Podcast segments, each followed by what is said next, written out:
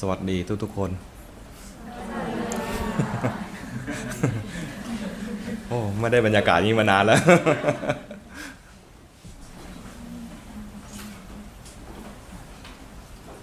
เมื่อกี้คุยกับอาจารย์ บอกว่า จุดประสงค์ประการหนึ่งที่นิมนต์อาตมามาเนี่ยนะ เพราะว่าพวกเราเรียนวิชาเนี่ย มันเสี่ยงอยู่หน่อยหนึ่งตรงที่ว่ามันเป็นการปรุงความโลภเป็นเป็นวิชาเทาๆ เป็นเรียกอะไรนะคณะการตลาด คือจะทำให้ประสบความสำเร็จในวิชาชีพของเราเนี่ยก็ต่อเมื่อทำให้คนอื่นโลภแล้วก็ซื้อสินค้าที่เราจะขาย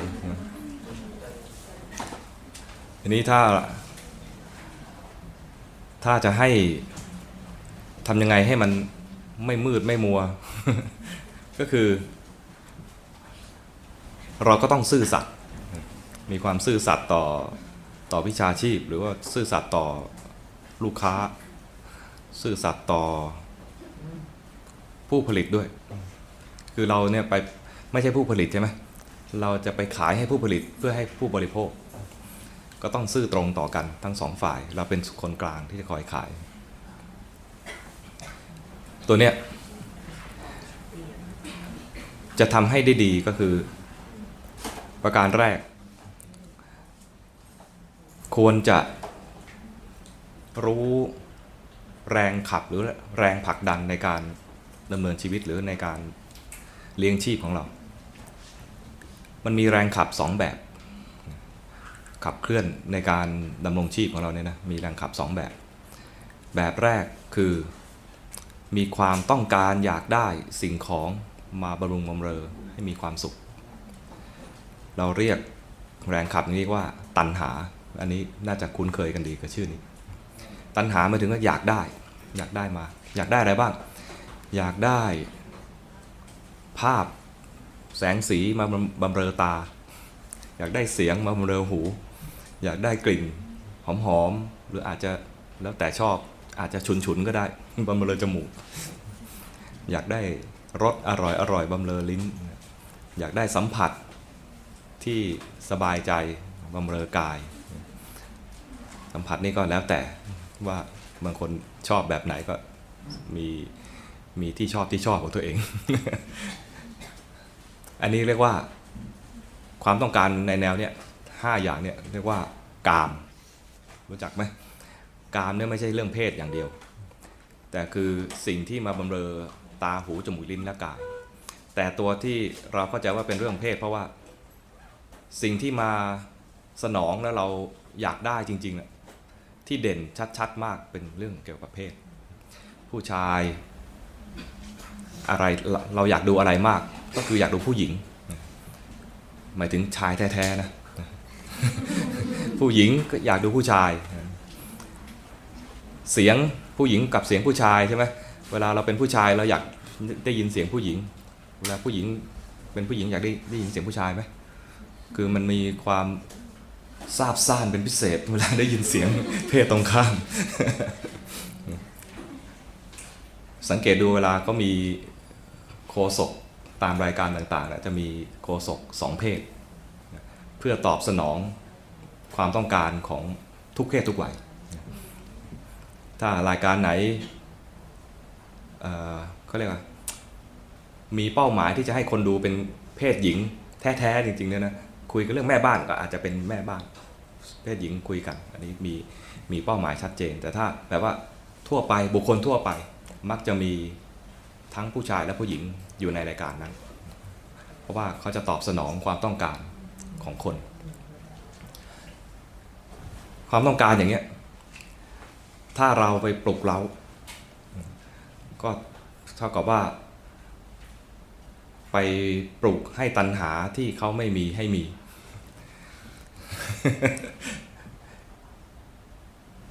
ปลุกเราในสิ่งไอ้ตัณหาพวกเนี้ยนะ มีข้อเด่นอยู่ว่า อยากได้ อยากได้มา ถ้า ไม่ต้องทำอะไร แล้วได้มาเนี่ยจะดีมาก ไม่ต้องทำอะไรนะแล้วได้มาจะดีมาก แต่ถ้าต้องทำอะไรแล้วได้มาเนี่ยก็ทำเท่าที่จำเป็น เราอยากอยากได้สิ่งตรง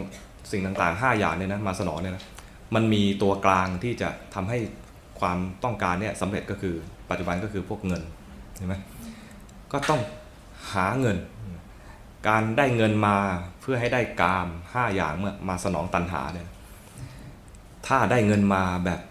ง่ายๆฟรีๆไม่ต้องออกแรงอะไรมากจะดีมาก ถ้าคนมีแรงขับแบบนี้เป็นตัวเด่น แล้วถ้าสังคมมีคนประเภทนี้อยู่มาก จะเกิดอะไรขึ้น มันจะแย่งกัน เพราะว่าสิ่งที่จะแลกมาให้ได้กามทั้งหลายเนี่ย มีจำกัด ก็จะแย่งกัน ถ้าแย่งกันอยู่ในแนวทางสุจริตก็ยังเป็นการแข่งขันแบบแฟร์แต่การแข่งขันแบบนี้ก็ยังมีรู้สึกว่ามีการบีบคั้นมีทุกข์อยู่ แต่ก็ยังอยู่ในขั้นพอใช้ได้เรียกว่าอย่างแฟร์แต่ถ้าเริ่มมีทางลัด มีการโกง มีการเอาเปรียบแบบทุจริตกัน อย่างนี้เริ่มเริ่มจะต้องมีการมี คณะกรรมการมาตรวจสอบหรือมีอะไรฝ่ายมาควบคุมกติกา มีการตั้งกติกา แล้วมีคนดูแลประเภทผู้คุ้มกฎ ถ้าผู้คุ้มกฎมีตันหาด้วย ยิ่งยุ่งใช่ไหมประเภทว่าสมมุติว่าเราจะอยากจะทำอะไรไม่ดี แล้วเกรงว่าผู้คุ้มกฎจะว่าเอาก็เอาเอาเขาเรียกสินบนไปให้ผู้คุ้มกฎ ผู้คุ้มกฎก็ตัดสินเอ็นเอียง คราวนี้สังคมยิ่งแย่เลยนึกออกไหมถ้าสังคมอยู่ด้วยอยู่ด้วยแรงขับประเภทนี้อย่างเดียว จะมีปัญหามากมาย ซึ่งเราก็อาจจะพอเห็นอยู่ มีนิทานอยู่เรื่องหนึ่ง คือมีสวนสัตว์แห่งหนึ่งสวนสัตว์แห่งนี้ก็จะมีการแบ่งหน้าที่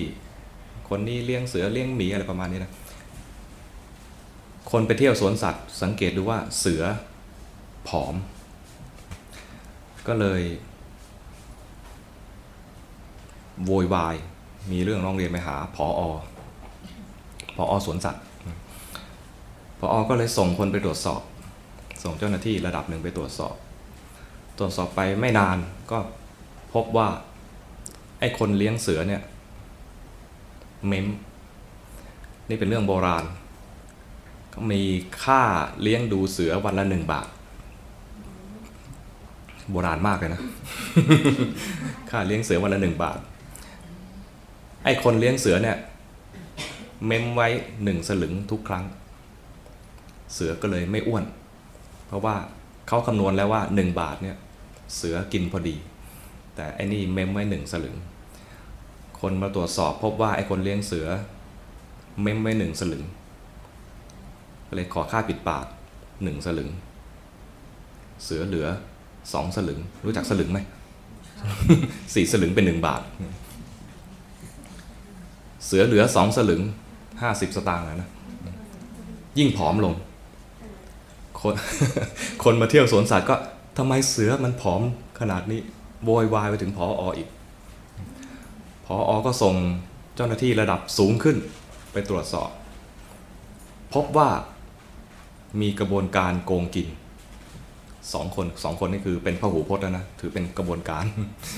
โกงกินขึ้นมา ขอค่าปิดปากหนึ่งสลึง เสือเหลือสลึงเดียว ผอมหนักลงไปอีก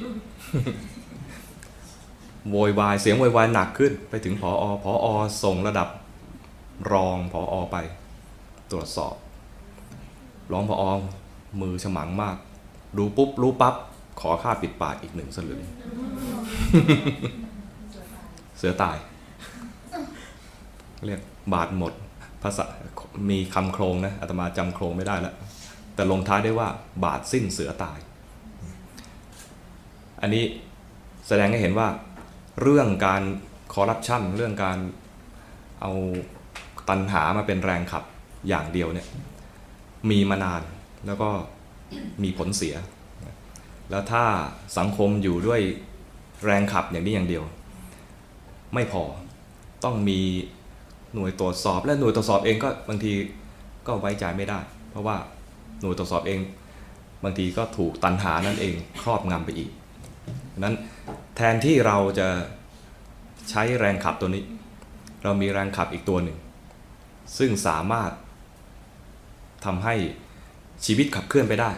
แล้วก็มีคุณภาพด้วย และปลอดภัยกว่าที่แรงขับประเภทว่าตันหาอยากได้ แรงขับประเภทที่สองเนี่ยเป็นแรงขับที่ อยากให้สิ่งเหล่านั้นดีสมบูรณ์ งดงาม ตามที่มันควรจะเป็น แต่ตัณหาเนี่ยอยากให้สิ่งนั้นมาสนองเรา มาทำให้เรามีความสุข แรงขับอย่างที่สองที่ว่าอยากให้มันดีให้มันสวยงาม ให้มันสมบูรณ์ตามสภาพที่มันควรจะเป็นเนี่ยเราเรียกเราเรียกสภาวะอย่างนั้น หรือแรงขับแบบนั้นว่าฉันทะเคยได้ยินคำนี้ไหมฉันทะฉันทะเนี่ยอยากจะทำให้มันดี แต่ตัณหาเนี่ยอยากได้สิ่งดี ๆ มาทำให้เรามีความสุข อยากให้มันมาสนองเรา มมติว่าอยากได้ผู้ชายคนนี้มาอยู่ข้างๆเรา อยากได้ผู้หญิงคนนี้มาอยู่ข้างๆเรา แล้วเราจะภูมิใจ มีแฟนสวยมีแฟนหล่ออะไรเงี้ยอย่างนี้เรียกว่าอยากให้คนคนนี้มาทำให้เรามีความสุข แต่ฉันทะนี่คืออยากให้เขามีความสุข อยากให้เขามีความสุข เห็นเขานั่งเหงาเหงาก็ชวนคุย แต่ไม่ได้คิดว่าจะเอาเขามาทำให้เรามีความสุข แต่ปรารถนาไปแก้ปัญหาชีวิตให้กับเขา ประมาณนี้นะ มีมีความถ้าเกิดกับคนเนี่ยก็คือมีความปรารถนาดีอยากให้เขามีความสุขในชีวิตปกติ แต่ถ้าเขารู้สึกว่าคนนั้นมีทุกข์อยู่ ก็ปรารถนาที่จะทำให้เขาพ้นจากทุกข์ขึ้นมา อย่างนี้เรียกว่ามีกรุณามาแล้วแต่ว่าฉันทะเนี่ยจะไปยุ่งกับใคร ถ้ายุ่งกับคนก็ต้องมีเมตตา และคนนั้นถ้ามีความทุกข์อยู่ก็ไปยุ่งกับเขาก็คือยุ่งด้วยกรุณา ยุ่งในภาษาแบบง่ายๆนะรวบรัดเดี๋ยวนี้ก็รู้สึกว่าจะมีภาษาใหม่ใช่ไหมไปกระง้องกระแง้งกระหล่องกระแหลงอะไรใช่ไหมยาวมากเลย จริงๆแล้วสรุปคำเดียวมันไปยุ่งในชีวิตเขาอะไรประมาณนี้จะยุ่งแบบไหน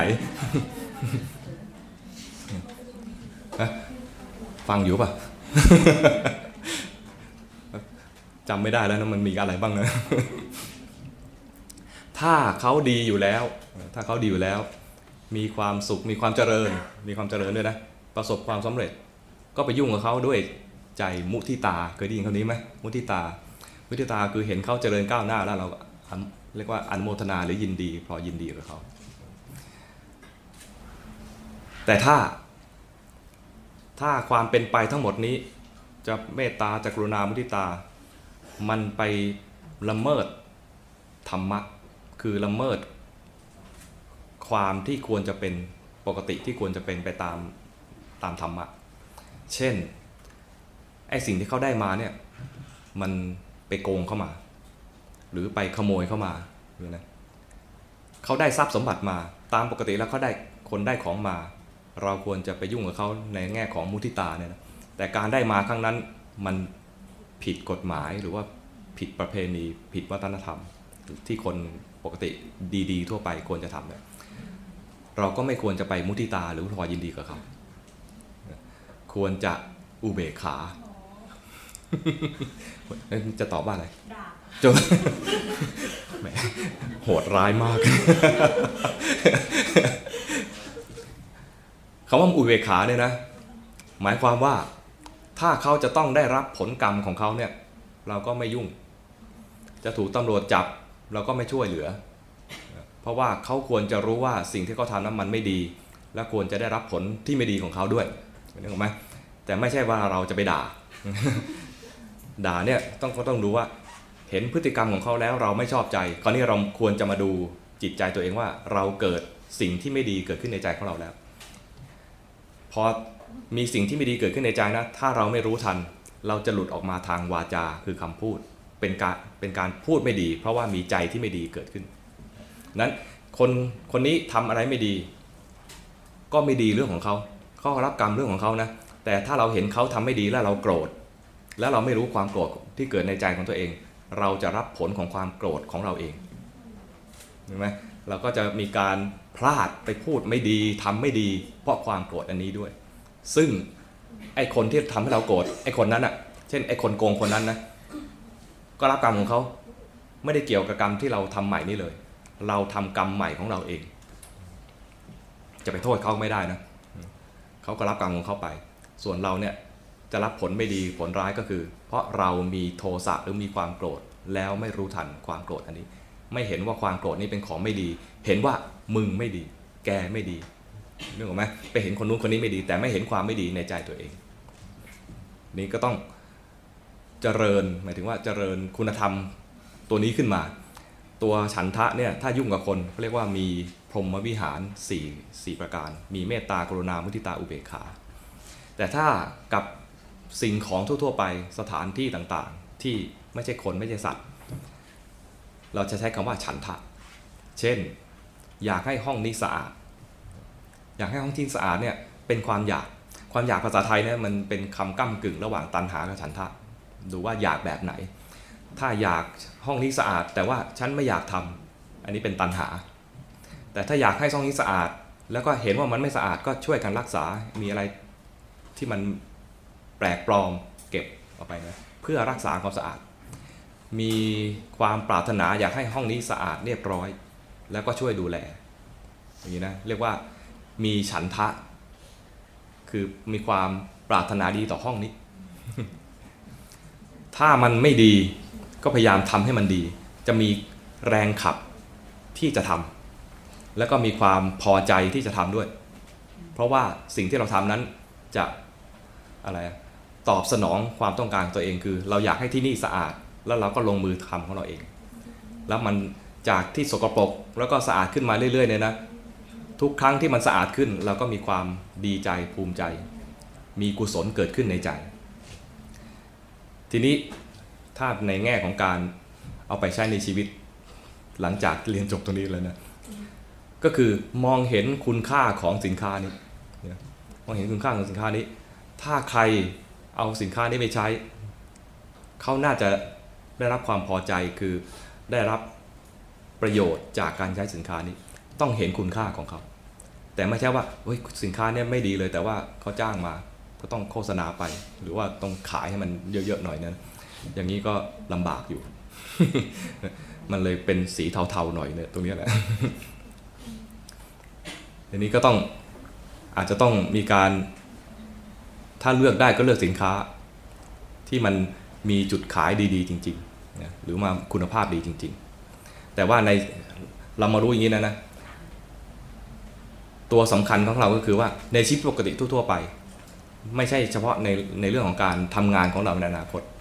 ในชีวิตปกติทั่ว ๆ ไปเนี่ยเราก็เลือกที่จะเจริญไอ้ตัวฉันทะให้มากขึ้น ฉันทะนี่จะเกิดขึ้นได้ต่อเมื่อเรามี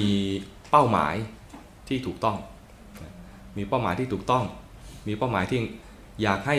สิ่งต่างๆ พัฒนาไปในทางที่ดี แล้วเราก็ลงมือทำโดยเฉพาะตัวเราเองก็ต้องพัฒนาด้วย สิ่งหนึ่งที่จะพัฒนาได้ก็คือว่าต้องฝึก คนเนี่ยมีลักษณะอย่างหนึ่งคือ จะเป็นคนจะเรียกเรากันเองว่าเป็นสัตว์ประเภทสัตว์ประเสริฐ ซึ่งต่างจากสัตว์ทั่วไป สัตว์ทั่วไปเนี่ยเกิดมาเหมือนเหมือนไม่ค่อยได้พัฒนาอะไร แต่เราคนเราเนี่ยประเสริฐได้ก็ด้วยการพัฒนา แต่ไม่ใช่ประเสริฐเกิดมาประเสริฐเลยนะต้องพัฒนาแล้วจึงประเสริฐ เราจะเห็นว่าคนบางคนเกิดมาก็ไม่พัฒนาแล้วก็ยิ่งแย่ดูแล้วเวลาแย่ก็แย่กว่าสัตว์อีก รู้สึกตกใจเลย คือมันสัตว์เนี่ยจะไม่โหดร้ายเท่านี้ แล้วก็จะไม่คิดมากไม่ไม่มีอะไรขั้นตอนลึกลับซับซ้อนอะไรมากก็อยู่หาอยู่หากินของสัตว์ไป สัตว์บางอย่างอาจจะมีการเลี้ยงชีพด้วยการกินเนื้อก็อาจจะต้องหาหาสัตว์อื่นมาเป็นเหยื่อ แต่คนเนี่ยไม่ได้คิดจะกินคน แต่ก็ฆ่าคนได้ แล้วก็บางทีหวังทรัพย์แต่ก็ฆ่าเขาอย่างที่เพิ่งจับไปไม่ใช่ ไม่ได้ไม่ได้ต้องการจะฆ่าคนแต่ก็ฆ่า มันดูโหดเหี้ยม ความโหดเหี้ยมอย่างเงี้ยจะไม่มีในสัตว์ คนถ้าไม่ฝึกมาดี ก็จะกลายเป็นคนที่ไม่ประเสริฐนี่คนที่จะประเสริฐได้ก็ต่อเมื่อมีการฝึกตัวเอง การฝึกตัวเองเนี่ยก็มีวิธีฝึก ภาษาพระเรียกว่าอยู่ในมีขั้นตอนการฝึกอยู่ 3 อย่าง เรียกว่าสิกขาสามเคยเรียนไหมเคยได้ยินไหมไตรสิกขาเคยได้ยินไหม สิกขาสามเลยนะ ออกจะดูวิชาการหน่อยนะ จริงๆก็คือฝึกในการที่จะมีชีวิตอยู่ที่ไม่ไปเบียดเบียนใครด้วยกายด้วยวาจา นี่คือรักษาศีลนี่ข้อที่หนึ่งสิกขา มีการการเรียนการฝึกฝนสิกขาแปลว่าเรียนหรือฝึกฝน ฝึกฝนตนเองที่ไม่ให้ไปละเมิดคนอื่น ด้วยการเบียดเบียนเข้าทางวาจาหรือทางกาย มีศีลดีแล้ว ก็มีหลักประกัน ประการหนึ่งที่ว่าจะไม่ไปเบียดเบียนคนอื่น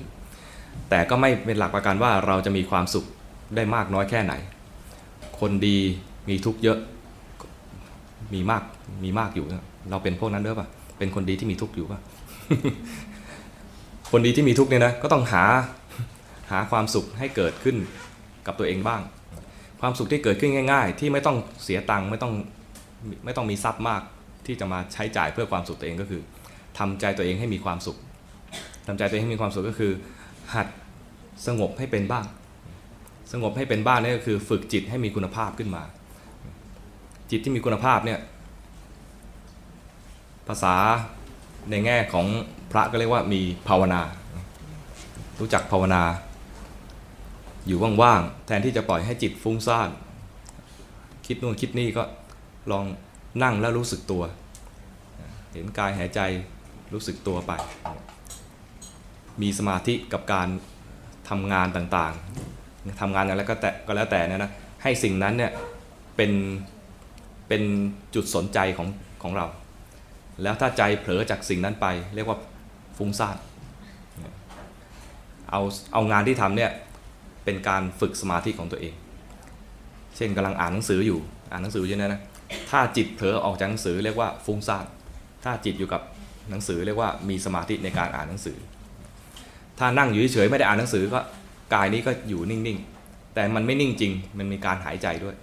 ก็เอากายที่กำลังหายใจเนี่ยเป็นจุดสนใจของเราขณะนี้ฮะเป็นยังไง ไม่ต้องไม่ต้องไอ้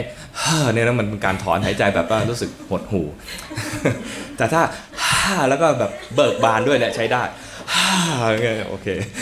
สดชื่นขึ้นมา เพราะว่า สภาวะของจิตเนี่ยนะ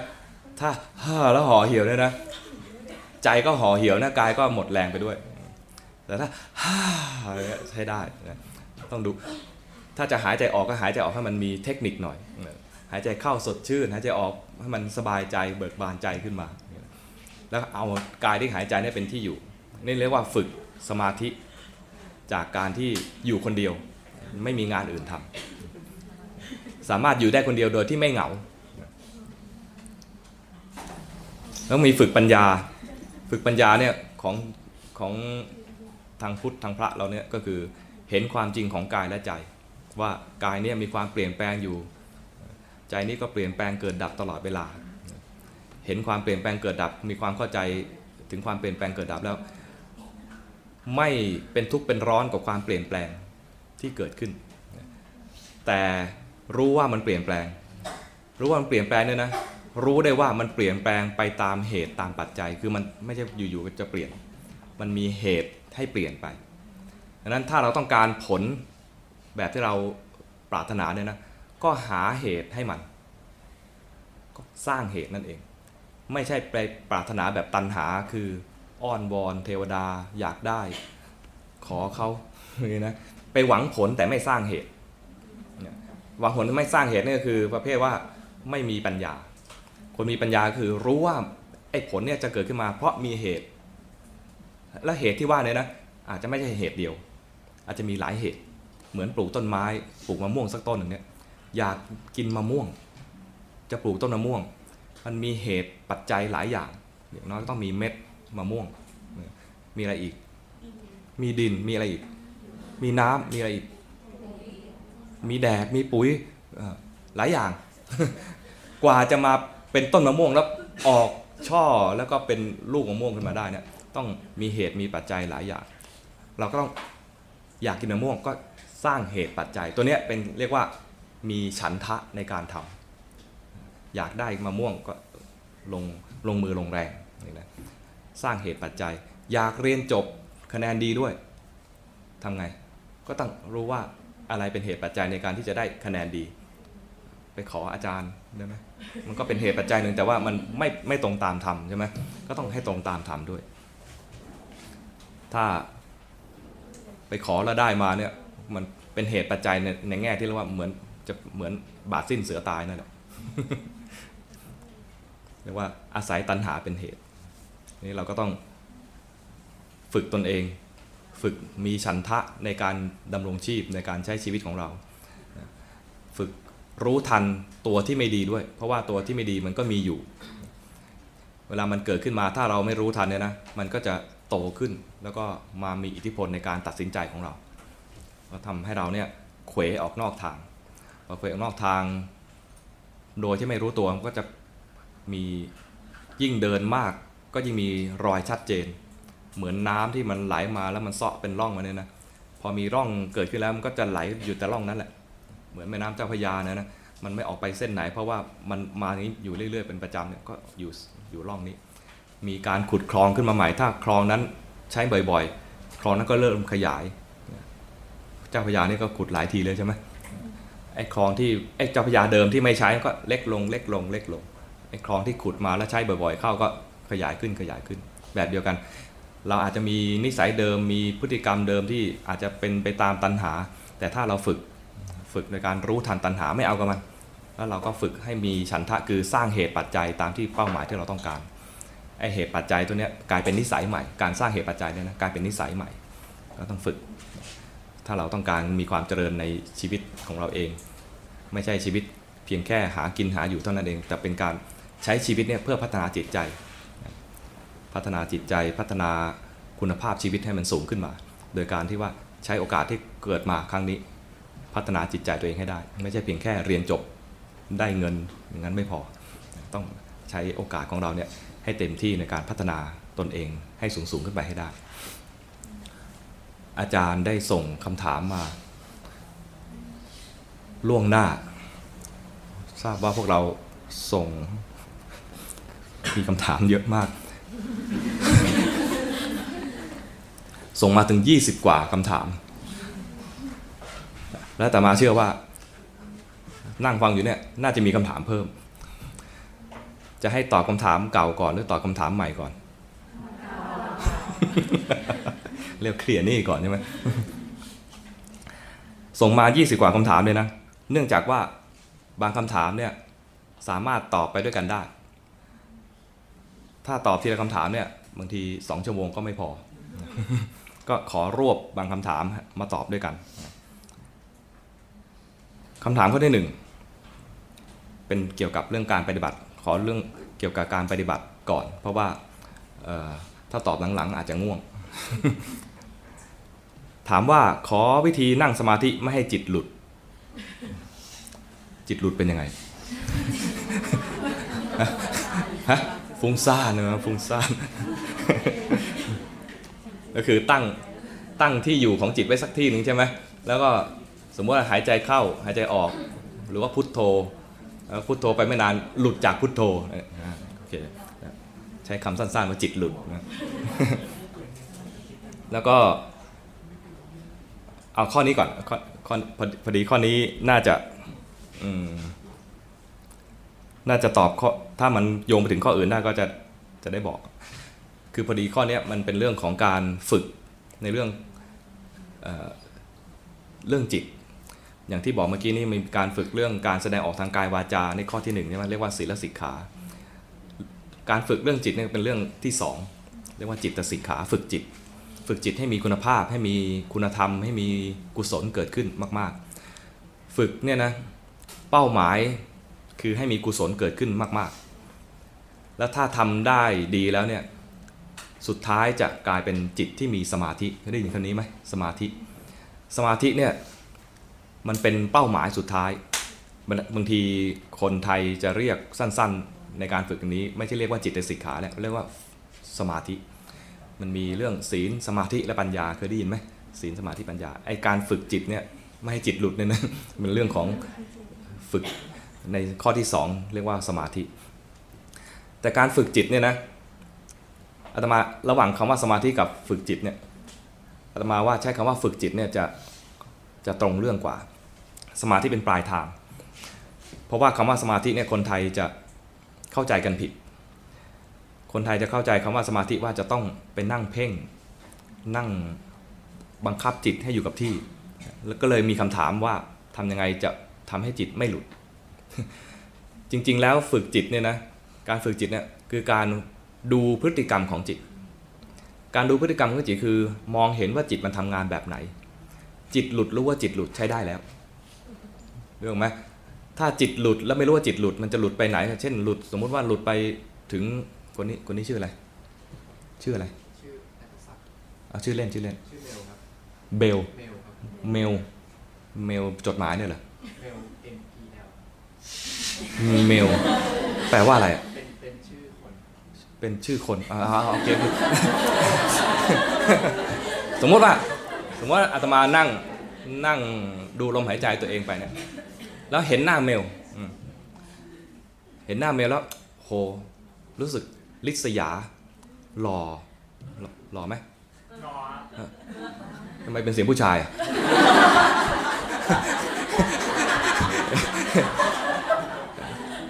อาจจะต้องระแวงนิดหน่อยนะเพื่อนเราคนนี้เป็นยังไงวะอะสมมติอาตมานั่งนะแล้วก็เห็นหน้าเมลแล้วก็หล่อไอ้นี่มันหล่อจัง รู้สึกลิษยา มันหล่อเกินหน้าเราประมาณนี้ไอ้ตอนที่จิตหลุดออกไป คือเผลอ หลุดจากอะไร หลุดจากที่ดูลมหายใจกำลังหายใจอยู่เนี่ยนะ เห็นลมเข้าลมออกลมเข้าลมออกเนี่ยนะ ถ้าอยู่กับลมเข้าลมออกไม่เผลอไปไหนเรียกว่าจิตไม่หลุดใช่ไหมเรียกว่ามีสมาธิ เรียกว่ามีสมาธิ หรือว่ามีความสงบเกิดขึ้นในใจ คือมันสงบอยู่กับอารมณ์เดียวไม่ฟุ้งซ่านไปไหน แต่ถ้ามันไปสนใจ สิ่งอื่น ในกรณีนี้คือไปเห็นหน้าเมล หรือว่าหลับตาอยู่ก็นึกถึงหน้าเมลอย่างเงี้ยนะเรียกว่าจิตหลุดคือพูดง่ายๆคือมันฟุ้งซ่านถ้าไม่ฟุ้งซ่านคือมันต้องอยู่ที่เดิมไอการฟุ้งซ่านคือมันหลุดจากไอจุดเริ่มต้นนี้ไปหาสิ่งอื่น ถ้าเราต้องการจะบังคับให้จิตอยู่กับที่ มีความปรารถนาว่าจะทำให้จิตอยู่กับที่ให้ได้ ตอนจิตมันหลุดไป ความรู้สึกของจิตมันจะรู้สึกไง พอใจหรือไม่พอใจ ไม่พอใจ เพราะเราตั้งเป้าหมายว่าจะต้องให้อยู่กับที่ แล้วจิตดันไม่อยู่กับที่เรียกว่าผิดหวังหรือผิดความต้องการไปพอจิตมันผิดความต้องการไป ไม่ชอบใจกับการที่มันเผลอไป พอไม่พอไม่ชอบใจกับการที่มันเผลอไปแล้วเนี่ยอาการที่ทำต่อไปก็คือ รีบดึงหรือรีบบังคับจิตไอ้ที่เผลอไปเนี่ยกลับมาที่จมูกตัวเอง หรือไม่ก็ บังคับให้มันอยู่กับที่นิ่งๆ ให้นานที่สุดไอ้ตอนดึงกลับมาเนี่ยก็เป็นการผิดอีกแบบหนึ่งพอมันเข้ามาแล้วมีการบังคับกดข่มทำให้มันอยู่อยู่นิ่งๆให้นานๆเนี่ยนะก็ผิดอีกแบบหนึ่งทำไมถึงเรียกว่าผิด เพราะตอนที่กำลังบังคับเนี่ยนะใจเนี่ยจะเป็นทุกข์การที่ทำอะไรด้วยใจเป็นทุกข์นะจะไม่มีสมาธิกับการทำสิ่งนั้น ถ้าอ่านหนังสือแล้วถูกบังคับให้อ่านแล้วใจเป็นทุกข์นะใจจะไม่จดจ่อเกี่ยวกับสิ่งคือหนังสือนั้นจริงนึกออกไหมถ้าเราถูกบังคับให้ทำอะไรก็จะไม่ไม่มีสมาธิกับการทำสิ่งนั้น เพราะเราไม่มีความสุขเกี่ยวกับการทำสิ่งนั้น แต่ถ้ามีความสุข แม้ไม่บังคับ จริงๆ ไม่ต้องบังคับด้วย มันก็จะอยู่กับสิ่งนั้นได้นานเอง ให้เด็กเดี๋ยวนี้นะ เด็กชอบอะไรอะชอบสมมติชอบกินไอติมเอาไอติมให้เด็กกินก็เด็กก็จะมีความสุขกับการกินไอติมและนั่งอยู่กับที่ในการกินไอติมนั้นได้นานแล้วมีความสุข แบบเดียวกันจิตเนี่ยถ้ามีอารมณ์อารมณ์แปลว่าสิ่งที่ถูกรู้โดยจิต ถ้ามีอารมณ์ที่จิตมันชอบ จิตจะอยู่กับอารมณ์นั้นได้นานเอง ในกรณีนี้ถ้าเราดูลมหายใจแล้วจิตมันหลุดไป แสดงว่าจิตมันไม่ชอบลมหายใจนี้ มันยังไม่มีความสุขกับการดูลมหายใจ มันก็ไปหาสิ่งอื่นกิน หาสิ่งอื่นกินเนี่ยอาตมาแปลเป็นภาษาไทยเอง จริงๆภาษาที่เขาใช้ทั่วๆไปเรียกว่าเสพเสพอารมณ์เคยได้ยินคำนี้ไหมหาสิ่งอื่นไปเสพจิตพยายามหาสิ่งอื่นคอยเสพเสพทางตาทางหูทางจมูกทางลิ้นทางกายใจได้หมดทั้งหกทางเลย เพราะมันไม่มีความสุขอยู่กับสิ่งนี้ เรารีบดึงมากลับมานะ แล้วดึงด้วยใจที่ไม่ชอบใจด้วย ไม่ชอบใจจิตที่เผลอไป ใจขณะที่ไม่ชอบใจคือมีความทุกข์กลับมาก็ยิ่งทำความทุกข์ให้มากให้มากขึ้นทำความทุกข์ให้มากขึ้นโดยการบีบบังคับใจตัวเองให้อยู่กับที่ ใจก็ยังดิ้นรนดังนั้นวงจรนี้จะไม่มีทางสำเร็จ จะทำให้ยังทำไงให้มันสำเร็จได้ ตั้งเป้าหมายใหม่ ตั้งเป้าหมายใหม่คือ จิตจะสงบก็ได้ไม่สงบก็ได้ อนุญาต อนุญาตมันนะอนุญาตมันว่า ฉันจะเริ่มต้นในการดูลมหายใจเนี่ยหรือว่าภาวนาคำว่าพุทโธอยู่เนี่ยดูลมหายใจไปเนี่ยนะจะอยู่ตรงนี้ก็ได้ไม่อยู่ตรงนี้ก็ได้ เพราะเราไม่ได้ตั้งใจจะบังคับให้มันอยู่กับที่อ่าแล้วแล้วจะทํำยังไง จะตั้งใจอะไร ตั้งใจจะศึกษาเรื่องจิตว่าจิตมันจะทำงานยังไงต่อ ถ้ามันเผลอไปก็จะรู้ว่าเผลอ ถ้ามันสงบไปก็จะรู้ว่าสงบ ถ้ามันเผลอไปทางตารู้ว่าเผลอทางตา เผลอทางหูรู้ว่าเผลอทางหู เผลอไปคิดนึกทางใจก็รู้ว่าเผลอคิดนึกทางใจ จะเรียนรู้เรื่องจิต จะไม่บังคับจิต จะทำตามคำแท้ๆของเรื่องนี้ก็คือจิตสิกขา เรียนรู้เรื่องจิตนั้นมีที่อยู่ไว้สักที่หนึ่งเพียงเพื่อเปรียบเทียบว่าเผลอเป็นยังไง ถ้ามันอยู่ตรงนี้ได้คือไม่เผลอ ถ้ามันอยู่กับลมหายใจได้คือไม่เผลอ ถ้าหลุดจากลมหายใจไปจิตหลุดไปละคือเผลอ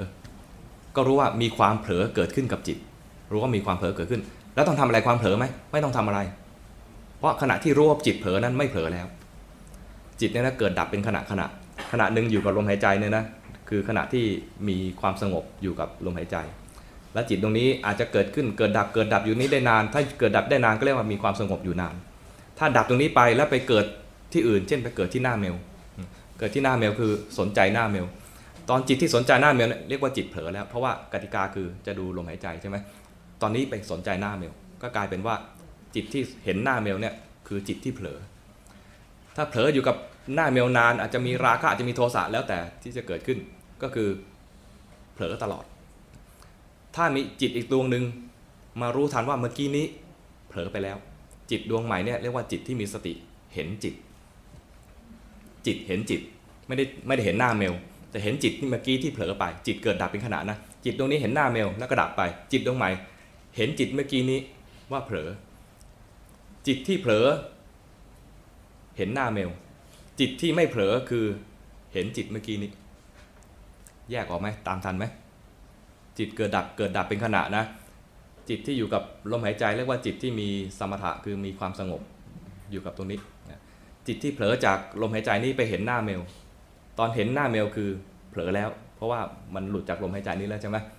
ถ้าอยู่กับหน้าเมลอยู่นานก็เผลอนานนะถ้าสมมติเผลอไปแล้วปุ๊บดับไปจิตดวงใหม่แทนที่จะมาดูหน้าเมลมาดูจิตที่เกิดขึ้นเมื่อกี้นี้ จะเห็นว่ามีความเผลอเกิดขึ้นไม่ได้เห็นหน้าเมลแล้วจิตดวงเนี้ยที่เห็นจิตว่าเผลอเนี่ยนะเรียกว่าจิตที่มีสติ ความเผลอดับแล้ว ปัจจุบันนี้กลายเป็นจิตที่มีสติรู้ทันจิตแล้ว งานที่จะไปบังคับจิตให้ไม่เผลอไม่มี ถ้าเราทำแบบความเข้าใจเดิมๆนะโอ้จิตมันเผลอไปหาหาหน้าเมลแล้วรีบดึงจิตที่หน้าเมลเนี่ยกลับมาที่จมูกตัวเอง อย่างนี้เรียกว่าบีบบังคับจิตหรือว่าดึงจิตหรือว่าแทรกแซงความเผลอนั้นทำอย่างนี้นะ จะเครียดทำแล้วก็เครียดเครียดแล้วก็พอมาอยู่ตรงนี้นะก็รีบเห็นว่าเมื่อกี้มันเผลอไปก็โอ้ไม่อยากให้มันเผลอก็บังคับให้มากขึ้นบังคับมากขึ้นยิ่งเครียดมากขึ้นยิ่งมีความทุกข์มากขึ้น ทุกเนี่ยจิตยิ่งทุกข์ยิ่งไม่มีสมาธินั้น ก่อนจะทำก่อนจะทำสมาธินะทำใจให้สบายสบายบางทีครูบาอาจารย์บอกว่าให้ยิ้มหวานหวานก่อนด้วย ยิ้มเป็นไหมยิ้มหวานหวานยิ้มเหมือนลองยิ้มนี่ไม่หวานไม่หวาน ยิ้มหวานหวานยิ้มหวานหวานหน่อยอันนี้ปิดปากอยู่มองไม่เห็นนะยิ้มหวานหวานครูบาอาจารย์บอกว่า ยิ้มให้เหมือนถูกบอกรักใหม่ ๆ อย่างอาตมานี่แบบนานมากแล้ว ใครไม่เคยนึกออกบ้าง ใครนึกไม่ออกบ้าง ตอนถูกบอกรัก หรือไม่เคยมีใครบอกรักมาเลยในชีวิตนี้ ให้ใจเบิกบานอะยังไงก็ได้ ไม่ต้องถึงกระถักถูกบอกรักก็ได้ เอาแค่มีใจเบิกบาน ใจเบิกบานขึ้นมาเนี่ยนะขณะนั้นเนี่ยจิตเนี่ยอะไรไม่มีความหนักในใจ มีความผ่องใสเบิกบานขึ้นมาแล้วเนี่ยพร้อมที่จะเจริญไอตัวกุศลตัวนี้คือทำสมาธิต่อ จะเรียนรู้เรื่องจิตต่อ ก็ตั้งใจไว้เพียงแค่ว่า เราจะเอาลมหายใจเนี่ยเป็นที่อยู่ของจิตเท่านั้นเองนะแล้วถ้าจิตมันจะทำงานยังไงต่อไป จะเรียนรู้ตามจริง จะเรียนรู้ตามจริง หมายความว่ามันจะเผลอก็ได้ เผลอแล้วก็รู้ มันจะไปโกรธใครก็ได้โกรธแล้วก็รู้อย่าไปทำผิดศีลก็แล้วกันนะมันเผลอก็ได้ เผลอไปรู้ทัน อย่างเนี้ยจะมีความสบายใจในการเห็นจิตมันทำงาน และจะดีใจตอนที่เห็นจิตด้วย แต่ตอนถ้าเราตั้งใจไว้เพียงแค่ว่า จะบังคับจิตให้อยู่กับที่ อยากให้จิตอยู่กับที่นะพอจิตเผลอไปจะไม่มีความสบายใจ เพราะมันผิดจากที่ต้องการนี่เราเราก็ต้องการใหม่คือต้องการจะเรียนรู้เรื่องจิตทำอย่างนี้นะทำอย่างนี้เนี่ยเราจะเรียนรู้แล้วมีความเข้าใจจิตมากขึ้น กิเลสเกิดขึ้นรู้ทัน โลภโกรธหลงเกิดขึ้นรู้ทันเนี่ยเราก็จะไม่เป็นทาสของกิเลส แต่กิเลสยังอยู่นะแต่มันเกิดขึ้นมาแล้วเรารู้ทันโดยที่มันไม่โตมากพอที่จะบังคับเราให้ไปทำผิดต่างๆ อันนี้เป็นพื้นฐานสำคัญที่ตอบข้อนี้ก่อนเพราะว่ามันเป็นพื้นฐานสำคัญที่เราเอาจะเอาไปใช้ในชีวิตข้างหน้าต่อไป เราจะไม่ทำทุจริต เราไม่ใช่ไม่ทำผิดเรื่องต่างๆคนจะทำผิดศีลในเรื่องต่างๆเนี่ยนะเพราะว่ามีกิเลสเกิดขึ้นมาแล้วไม่รู้ทัน มีโทสะเกิดขึ้นมาไม่รู้ทันก็เลยไปฆ่าเขา มีโมหะ มีความหลงเกิดขึ้นมา มีความโลภเกิดขึ้นมา ไม่รู้ทันก็ไปฆ่าไปปล้นเขาเนี่ยเกิดจากที่มีกิเลสเกิดขึ้นแล้วไม่รู้ทันดังนั้นฝึกตัวนี้ให้มากๆลองแบ่งเวลาแบ่งเวลาในชีวิตของเรา ไม่ต้องมานั่งสมาธิแบบท่าแบบมาตรฐานก็ได้ เดินไปเดินมาเนี่ยนะก็ใช้ร่างกายที่กำลังเดินเนี่ยเป็นที่ตั้งของจิต ใจแวบไปหา อะไรร้านกาแฟ สมมติเดินไปใจแวบไปหาร้านกาแฟ อยากกิน อยากกินก็รู้ว่าอยากกิน แล้วสมควรกินก็กินไม่ได้ห้ามด้วย ไม่ใช่ว่าเอออยากกินแล้วไม่กินไม่ใช่อย่างนั้นนะอยากกินก็รู้ว่าอยากกินคราวนี้ก็ตัดสินใจดูว่าไอ้อยากกินเนี่ยมันสมควรหรือยังมีตังพอไหมมีงบเท่าไหร่อะไรเงี้ยก็ถกเถียงกันในใจดูไป ไม่ได้ห้ามกินด้วย แต่ให้รู้ทันให้รู้ทันสิ่งที่เกิดขึ้นกับใจ ให้รู้ทันว่าจิตมันทำงานแบบนี้รู้ทัน ที่น่าสังเกตก็คือว่าถ้าฝึกอย่างนี้ไปเรื่อยๆเนี่ยนะบางทีมันจะขำๆกับกิเลสตัวเอง เห็นกิเลสตัวเองแล้วขำๆบางทีก็ไม่ทำตามมาแล้วเมื่อก่อนเนี่ยทนไม่ได้ เวลาอยากกินก็กินเลย อยากซื้อๆเลย ตอนนี้เห็นว่ามันมีความความอยากเกิดขึ้น แล้วก็พิจารณาดูแล้วว่าไอ้ความอยากอย่างนี้นะสนองไปก็กลายเป็นตัณหาเปล่าๆ สนองตัณหาเปล่าๆตัณหายิ่งโต ยิ่งสนองยิ่งโต ตัณหาเนี่ยถมถมไม่เต็มพระพุทธเจ้าเคยตรัสไว้ว่าต่อให้มีภูเขาทั้งลูกเนี่ยนะแล้วเป็นเจ้าของภูเขาภูเขานั้นเป็นภูเขาทองคำด้วยนะทองคำทั้งภูเขานั้นไม่สามารถสนองตัณหาได้เต็มสำหรับคนคนเดียว แค่คนคนเดียวนะดังนั้นแล้วเรามีตั้งกี่ล้านแล้วตอนนี้เจ็ดสิบกว่าล้านเฉพาะคนไทยใช่ไหมแล้วก็คนทั้งหลายในโลกนี้ก็หลายพันล้านแล้วนะนั้นต้องใช้ภูเขาอีกตั้งหลายลูก ไม่พอหรอก ทางที่เราจะอยู่กันได้โดยสะดวกแล้วก็ใช้ชีวิตได้ราบรื่นก็คือว่ามารู้ทันตัณหาตัวเองแล้วไม่สนองมัน แต่ว่าไม่ใช่ว่าจะบังคับจิตใจตัวเองจนกระทั่งอะไรแลนแค้น เราสามารถสนองได้บ้าง ให้อาหารมันได้บ้าง แต่ให้รู้ว่าตอนนี้เราสนองตัณหาแล้ว อยากกินก็กินได้ แต่กินก็ต้องเป็นไปตามเหตุตามตามเหตุผลตามที่สมควร ไม่ถึงกับว่าทำให้ตัวเองต้องกระเม็ดกระแหม่จนเดือดร้อน พอเข้าใจไหมคำคำนี้สำหรับคนที่อยากจะให้จิตไม่หลุด ขอแนะนำในการปฏิบัติสวดมนต์ก่อนนอนที่ดี นอกจากการนั่งสมาธิยังมีอื่นอีกไหมที่จะให้คนทำใจให้สงบไม่ต้องคิดเรื่องต่าง ๆ อันนี้ประเด็นคือคือว่า ก่อนนอน สวดมนต์ใครสวดมนต์ก่อนนอนบ้างมีไหมโอ้ยดีใจจังมีมาก มีมากกว่าที่คาดไว้ สวดบทแบบว่าต้องเปิดหนังสือไหมใครสวดแบบไม่ต้องเปิดหนังสือบ้างมีไหมแต่กว่าจะสวดแบบไม่เปิดหนังสือได้ต้องผ่านการสวดแบบเปิดหนังสือมาก่อนนะคนที่ไม่ต้องคนที่ยังไม่เคยสวดเลยนะนะลองไปหัดดู การสวดมนต์เนี่ย เป็นวิธีฝึกสมาธิที่ง่ายๆแบบหนึ่งนะแต่จะให้ผลดีต่อเมื่อสวดขึ้นใจแล้วหมายถึงว่าสามารถปิดหนังสือสวดได้ ตอนสวดสวดมนต์เนี่ยนะเป็นการทำสมาธิง่าย ๆ โดยการใช้บทสวดมนต์นั้นเป็นที่อยู่ของจิตเป็นจุดเริ่มต้น แล้วพอเผลอไปให้รู้ทันเผลอไปคือกำลังสวดมนต์ปากพังงาบพังงาบอยู่นะใช้คำว่าพังงาบป่ะเหมือนกำลังจะตายนะ ปากกำลังขยักขยับออกเสียงอยู่เนี่ยนะ แล้วจิตเผลอไป เผลอไปคิดเรื่องอื่น คิดอะไรได้บ้างสารพัดที่จะคิดนะ คือนอกจากบทสวดมนไปแล้วเนะี่ยเรียกว่าเผลอหมด แล้วเผลออย่างเนี้ยมันจะเผลอไม่นาน เพราะว่าถ้าเผลอนานจะกลับมาสวดต่อไม่ได้ เพราะฉะนั้นไอ้การสวดมนต์การฝึกจิตใจฝึกสมาธิด้วยการสวดมนต์นะเป็นวิธีฝึกที่ง่าย แล้วก็ได้ผลดี มันทำให้เราเห็นความเผลอได้เร็วนะแล้วก็เผลอไม่นาน โดยที่มีบทสวดมนต์เป็นแกนนำถ้า ถ้าไม่เคยสวดเลย แนะนำให้สวดบทที่ง่าย ๆ บทง่าย ๆ ก็คือบทที่เราน่าจะคุ้นก็คืออิติปิโสเคยเคยได้ยินไหมอิติปิโสเนี่ยตั้งแต่เด็กแล้วพิธีไหว้ครูไหมเขาสวดไหมพิธีไหว้ครูก็สวดอยู่ปะที่นี่มีไหมมีพิธีไหว้ครูปะ หรือไหว้อาจารย์ จะมีบทอิติปิโสภควาอรังสัมมาสัมพุทโธของโยมก็อาจจะมีบทของโยมเองนะมีมีมีการสวดมนต์ไหมที่บ้านมีสวดมนต์ไหมมีทุกวันอยู่แล้วใช่ไหมเอาการสวดมนต์นั้นอะเป็นที่อยู่ของจิต แล้วจิตเผลอไปให้รู้ทัน เรื่องนี้เป็นเรื่องกลางๆ เป็นเรื่องกลางๆที่ไม่ว่าจะมีพื้นฐานมายังไงก็สามารถฝึกได้ ใช้บทสวดมนต์บทอะไรก็ได้ ท่องอะไรไม่ได้ยังเอากอกอเอ๋ยกอไก่ยังได้เลย ถ้าท่องได้นะใครท่องได้บ้างกอเอ๋ยกอไก่ลืมหมดแล้ว คือให้มีอะไรเป็นเป็นแกนเอาไว้สำหรับเปรียบเทียบตอนนั้นเองว่า ถ้าจิตอยู่กับสิ่งนี้คือสงบ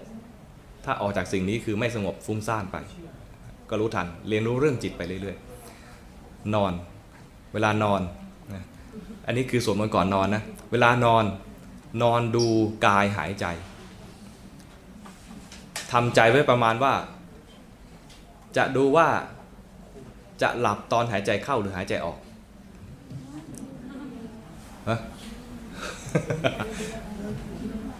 อันนี้เป็นอุบายเป็นอุบาย คือเราจะดูจนกว่ามันจะหลับไป ส่วนใหญ่นะ ฝึกแรก ๆ เนี่ยก็จะไม่รู้หรอกว่ามันหลับไปตอนไหน ไม่รู้หรอกถ้าไม่รู้ตอนหลับก็ไปรู้ตอนตื่นก็ได้ มันตื่นตอนหายใจเข้าหรือหายใจออก อันไหนยากกว่ากัน ยากทั้งคู่แต่อย่างน้อยๆวิธีนี้นะอย่างน้อยๆนะ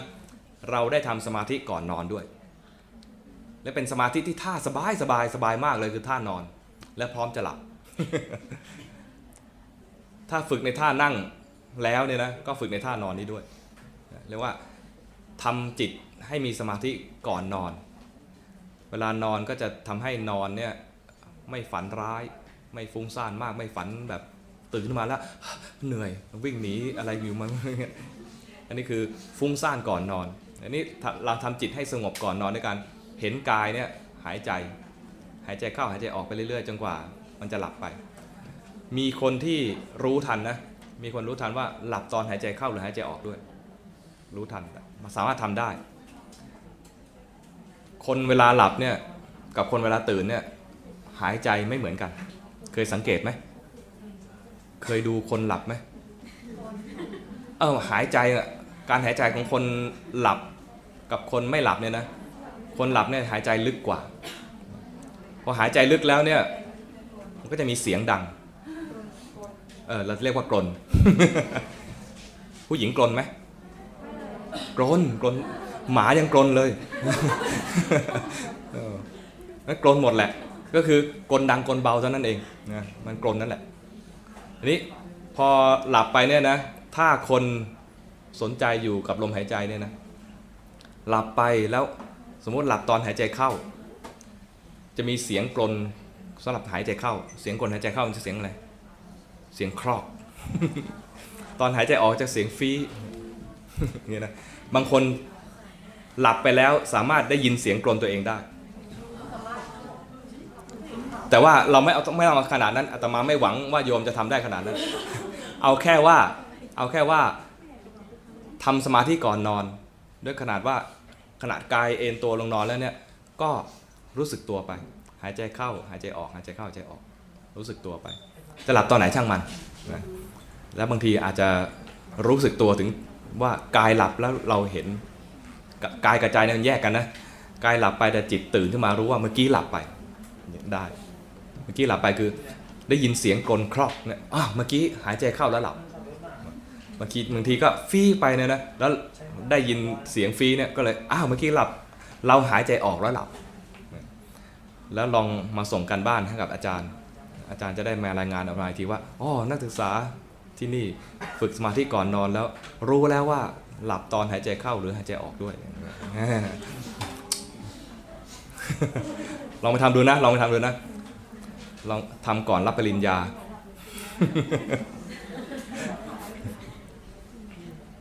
ข้อต่อไป นั่งสมาธิช่วยให้หลับง่ายขึ้นไหมนี่คืออยากหลับจริงๆนะไม่ใช่ไม่หลับไม่ได้อยากมีสมาธิใช่ไหม นั่งสมาธิแล้วจะทำให้หลับง่ายขึ้น คนที่หลับไม่ค่อยได้เนี่ยคือ ใจไม่สบาย ใจไม่สงบ เคยนอนไม่หลับไหมนอนไม่หลับก็คือนั่งเอ้ยไม่ใช่นั่งนอนพลิกไปพลิกมาทำไมเมื่อไหร่กูจะหลับสักที จิตใจหงุดหงิด จิตขณะนั้นคือจิตไม่สงบ กังวลว่าพรุ่งนี้จะสอบสมมุตินะพรุ่งนี้จะสอบกลัวสอบไม่ได้ กังวลนอนพลิกไปพลิกมากลิ้งไปกลิ้งมา แทนที่จะนอนดูลมหายใจแล้วก็หลับไปง่ายๆนะกลายเป็นว่า ทำใจให้กังวลฟุ้งซ่านอย่างนี้หลับยากดังนั้นการทำสมาธิก่อนนอนเนี่ยทำให้หลับง่ายขึ้น ลองไปฝึกดู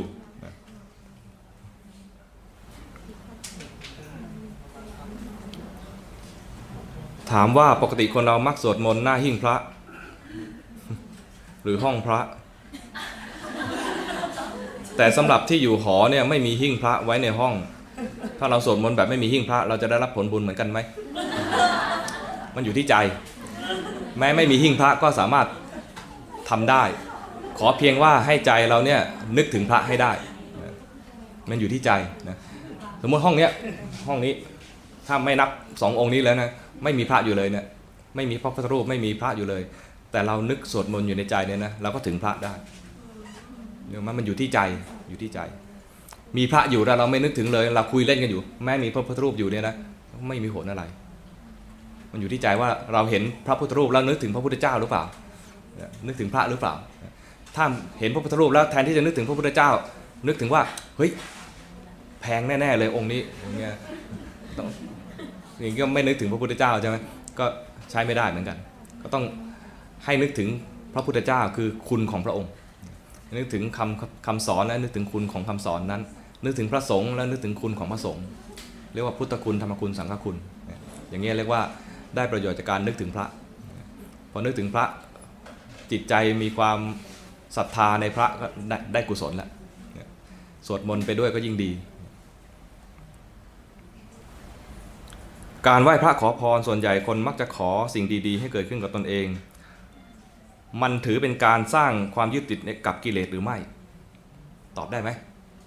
เมื่อกี้พูดไปแล้วนะก็คือมันก็คือเป็นการเสริมตัณหานะตัณหาคืออยากได้ของอยากได้ของมา เวลาเราไปขอพร อยากได้ของไปบนบานสารกล่าวเงี้ยนะอยากได้ของคือขี้เกียจทำเองให้เทวดาทำให้นึกออกไหมอย่างเงี้ยคือการสนองตัณหา การสร้างตัณหาให้เกิดขึ้น แล้วเผอิญว่าถ้าเกิดมีสมหวังขึ้นมาบางทีสมหวังจากมีผู้ใหญ่ใจดีให้เรา เราก็นึกว่าเทวดาช่วย ไม่ขอบคุณผู้ใหญ่ไปขอบคุณเทวดา แก้บนไข่ต้มบางทีได้มากเกินไปแล้วไข่มาเป็นเข่งๆแล้วพระกินไม่หมดนะเราอยากได้อะไร อันนั้นคือ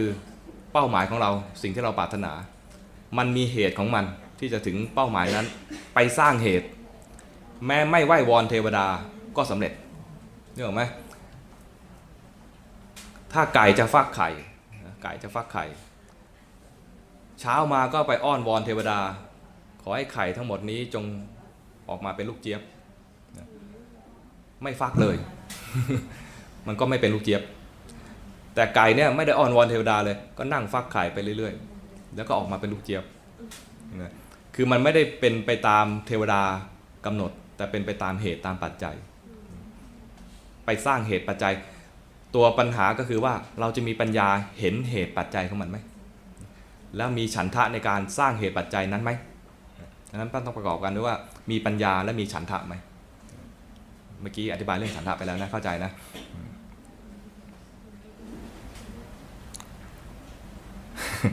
อยากได้คาถาหรือบทสวดมนต์ที่ช่วยคุ้มครองให้เราปลอดภัย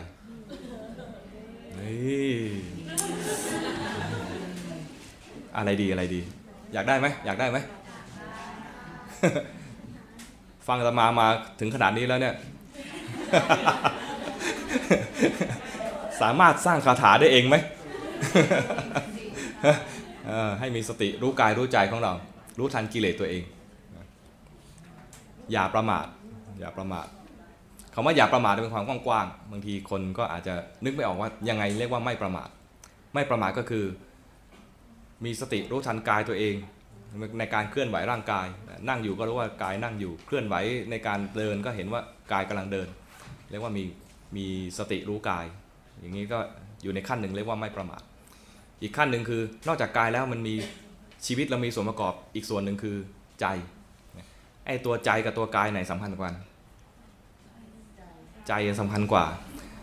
กายเนี่ยนะอาจจะดูดี แต่ใจร้ายก็มีใช่ไหมแล้วเราจะเรียกคนนั้นคนดีคนร้ายดูที่ดูที่รูปร่างหน้าตาหรือดูที่ใจ ดูที่ใจใช่ไหมเพราะฉะนั้นต้องดูใจของเรา ถ้าใจเกิดความไม่ดีเกิดขึ้นให้รู้ทัน เพราะถ้าทิ้งมันไว้มันจะทำให้เรากลายเป็นคนเลวรู้ทันไว้ ถ้าเรามีความไม่ดีเกิดขึ้นในใจ แล้วไปขอให้พระคุ้มครอง พระก็คุ้มครองไม่ไหวดังนั้นต้องต้องเห็นความไม่ดีที่เกิดขึ้นก่อน และสิ่งหนึ่งที่อยากจะฝากไว้ก็คือว่ามันสร้างคุณธรรมให้เกิดขึ้น คุณธรรมที่ที่พระท่านให้บ่อยๆ เคยเคยได้ยินพระให้พรไหมอภิวาทนาสีเลสนิจังวุธาปจายโนดูฟังดูไม่ค่อยเหมือนพระเท่าไหร่นะ เอาใหม่ อภิวาทนาสีเลสนิจังวุธาปจายโนจัตตารโอธรรมวัฏทันติอายุวันโนสุขังพระลังโอ้รับในรับพรแล้วใช้ได้ แปลออกก็วะแต่รู้ว่าน่าจะดีนะรับไปก่อนใช่ไหมแปลอย่างนี้ แปลว่า พรสี่ประการ คืออายุวันนะสุขะภละ แปลออกไหมว่าอายุคืออะไร อายุยืนมีเขาเรียกว่ามีพลังชีวิตในการที่จะดำรงเอ่อความเป็นคนอยู่แดนนานนะอ่ามีอายุวันนะแปลว่าอะไร ผิวพรรณผ่องใสนะถ้าอายุยืนยืนๆแล้วเหี่ยวเหี่ยวๆก็ไม่เอาเอา แบบผ่องใสด้วยนะนะบ้านติดวัดเหรอ อายุวันนะสุขะสุขะนี่ง่ายคือความสุข พระลังก็มีกำลังด้วย พรสีประการนี้ จะสำเร็จกับบุคคลผู้มีปกติไหว้กราบ มีปกติอ่อนน้อมต่อผู้ใหญ่ ความอ่อนน้อมตัวตัวตัวนี้คือที่จะเน้นคือว่าคนที่มีความอ่อนน้อม ไม่แข็งกระด้าง จะทำให้มีพรสีประการนี้เกิดขึ้น ความที่ถ้าเราไม่อ่อนน้อมเนี่ยนะ ผู้ใหญ่จะไม่เอ็นดูอย่าว่าแต่ผู้ใหญ่เลยคนทั่วไปก็ไม่ไม่เอ็นดู ถ้าเราแข็งกระด้างเนี่ยนะ มันจะเจอคนกระด้าง บางทีเราอาจจะรู้สึกว่าถ้าเรากระด้างไว้หน่อยเนี่ยนะจะดูเป็นที่น่าสนใจ แล้วก็กระด้างแล้วมันเสียงดังดีแล้วก็ดูเด่นด้วย แล้วเราก็จะเห็นว่าเดี๋ยวนี้จะมีประเภทนี้เกิดขึ้นเยอะใช่ไหมทำให้มันห้าวห้าวๆเอาไว้ก่อนอะ เดี๋ยวนี้เขาเรียกว่าอะไร เกลียนเกลียนใช่ไหมกากเกลียนพวกนี้ดูแล้วมัน คนสิสนใจติดตาม แต่ว่าติดตามติดตามมาด่าก็ได้นะก็อาจจะด่าอยู่ในใจก็ได้ อาจจะสนใจก็จริงแต่ว่าไม่ใช่เป็นความเจริญที่แท้จริง ความเจริญที่แท้จริงคือว่าทำอย่างไรที่เราจะเป็นผู้อ่อนน้อมสุภาพอ่อนโยน อ่อนที่ว่านี่ไม่ใช่อ่อนแอ อ่อนโยนคำว่าอ่อนโยนเนี่ยนะเป็นภาษาไทย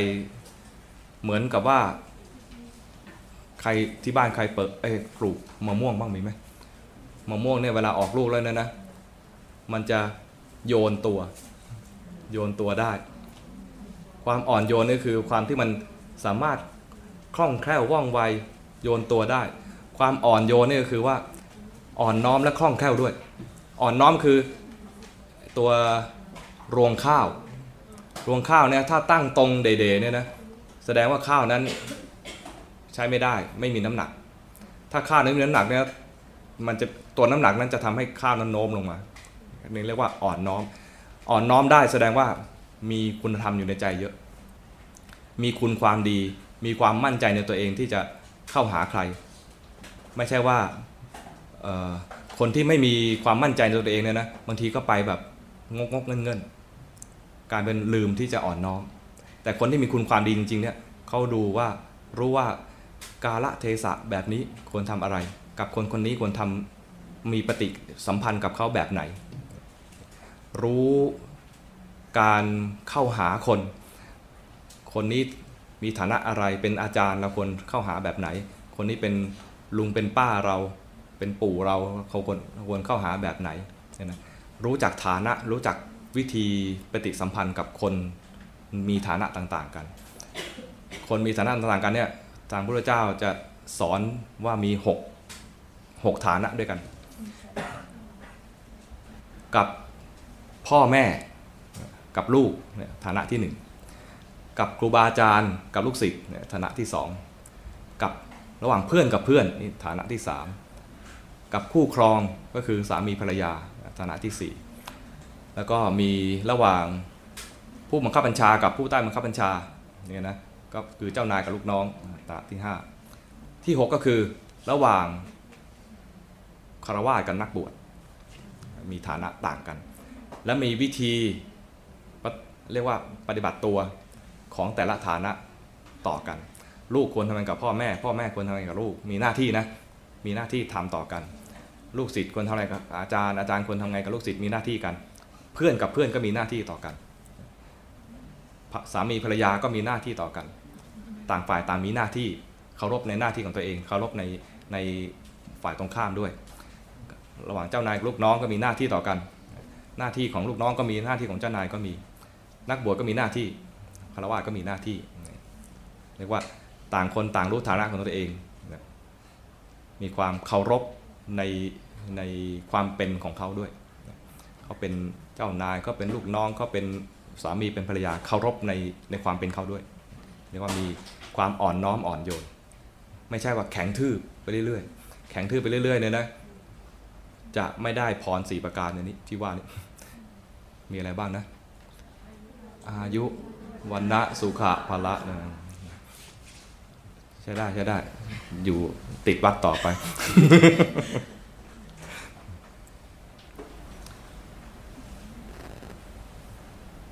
อะไรเนี่ย มีวิธีไหนที่จะทำให้เราเจอความสุขที่แท้จริงบ้างไหมคะ แสดงผู้หญิงเนี่ยนะฮะสามารถปล่อยวางกิเลสต่างๆ ในจิตใจได้ โอ้เอาขนาดนั้นเลยนะ ปล่อยวางกิเลส วิธีปล่อยวางกิเลสนะ มีวิธีง่าย ๆ คือรู้ทันมัน วิธีปล่อยวางกิเลสมันมีเป็นลำดับลำดับ วิธีแรกคือมีสติรู้ทันกิเลส ตอนมีสติรู้ทันกิเลสเนี่ยกิเลสจะดับไปเองโดยอัตโนมัติ เพราะตอนที่กำลังมีกิเลสอยู่เนี่ย เราสนใจสิ่งสิ่งหนึ่งที่ไม่ใช่ใจไม่ใช่กาย สนใจสมมติเนี่ยเมลสนใจเมลนะทำไงจะให้เมลเนี่ยเป็นแฟนเราได้สนใจ ตอนนี้เราเกิดกิเลสอย่างหนึ่งแล้วคือมีราคะเกิดขึ้นพอทัดตอนรู้อยู่แต่เมลเนี่ยนะก็สั่งสมราคะไปเรื่อยๆ แต่ถ้ารู้ทันราคะคือรู้ทันใจขณะนั้นไม่ได้สนใจเมลมาสนใจใจตัวเอง ก็จะเห็นว่ามีราคะเกิดขึ้น ตอนเห็นว่ามีราคะเกิดขึ้น ราคะดับแล้วนึกออกไหมตอนมีสติเนี่ยทำให้กิเลสดับไป แต่เป็นขณะขณะวิธีทำให้กิเลสดับไปให้นานกว่านั้น ก็มีเรียกว่าทำสมาธิให้เกิดขึ้นพอทำสมาธิให้เกิดขึ้นเนี่ยนะตราบเท่าที่สมาธิมีอยู่กิเลสจะไม่มีสมมติบริกรรมพุทโธ หรือว่าดูลมหายใจ ดูลมหายใจไปเนี่ยตราบเท่าที่ยัง จิตอยู่กับลมหายใจเนี่ยนะจะไม่มีกิเลสเกิดขึ้น แต่พอหลุดลืมตามาอ้าวเจอคนนี้แล้วเกิดกิเลสตัวใดตัวหนึ่งขึ้นมาก็เรียกว่าออกจากสมาธิดังนั้นถ้าจะให้มีกิเลสดับไปนานๆนานขึ้นก็คือต้องทำสติด้วยและทำสมาธิด้วย ถ้ากิเลสจะตัดไปเลยโดยถาวรต้องมีปัญญา ปัญญาคือรู้เท่าทัน ความเป็นจริงของสิ่งทั้งหลาย แล้วแต่ปัญญาระระดับไหน ถ้าเป็นปัญญาระดับพระโสดาบันเนี่ยจะเห็นความจริงของกายของใจนี้ว่าไม่ใช่เรา จะตัดกิเลสสามตัวออกไป คือมีมีความเข้าใจว่ากายนี้ใจใจนี้เป็นเราเนี่ยเป็นกิเลสตัวหนึ่งเรียกว่าสักกายทิฏฐิ แล้วก็มีความสงสัยในการปฏิบัติ สงสัยในความตรัสรู้ของพระพุทธเจ้า สงสัยในคำสอนของพระองค์ สงสัยในสงสาวกว่ามีจริงหรือเปล่าเนี่ยนะความสงสัยนี้จะตัดไป ความสงสัยนี้เป็นกิเลสตัวหนึ่ง แล้วก็ความงมงายก็เป็นกิเลสตัวหนึ่ง ความงมงายในการปฏิบัติ มันความงมงายนะ เช่นว่าต้องอดข้าวเท่านั้นจึงจะสำเร็จ เท่านั้นวันเท่านี้วันจึงจะสำเร็จ ต้องไปทรมานตัวเองอย่างนั้นอย่างนี้จึงจะสำเร็จนี่เป็นความงมงาย ความงมงายไร้เหตุผล จะละความงมงายเหล่านี้ไปได้ ความงมงายก็เป็นกิเลสตัวหนึ่งนี่พระสวัสดิบาลจะละตัวนี้ได้ เรียกว่าละเป็นเป็นลำดับลำดับไป ถ้าบรรลุธรรมขั้นสูงขึ้น เช่นเป็นพระอนาคามีจะละความโกรธได้ ละราคะได้ ถ้าเป็นพระอรหันต์เลยนี่ก็ละกิเลสได้ทุกตัว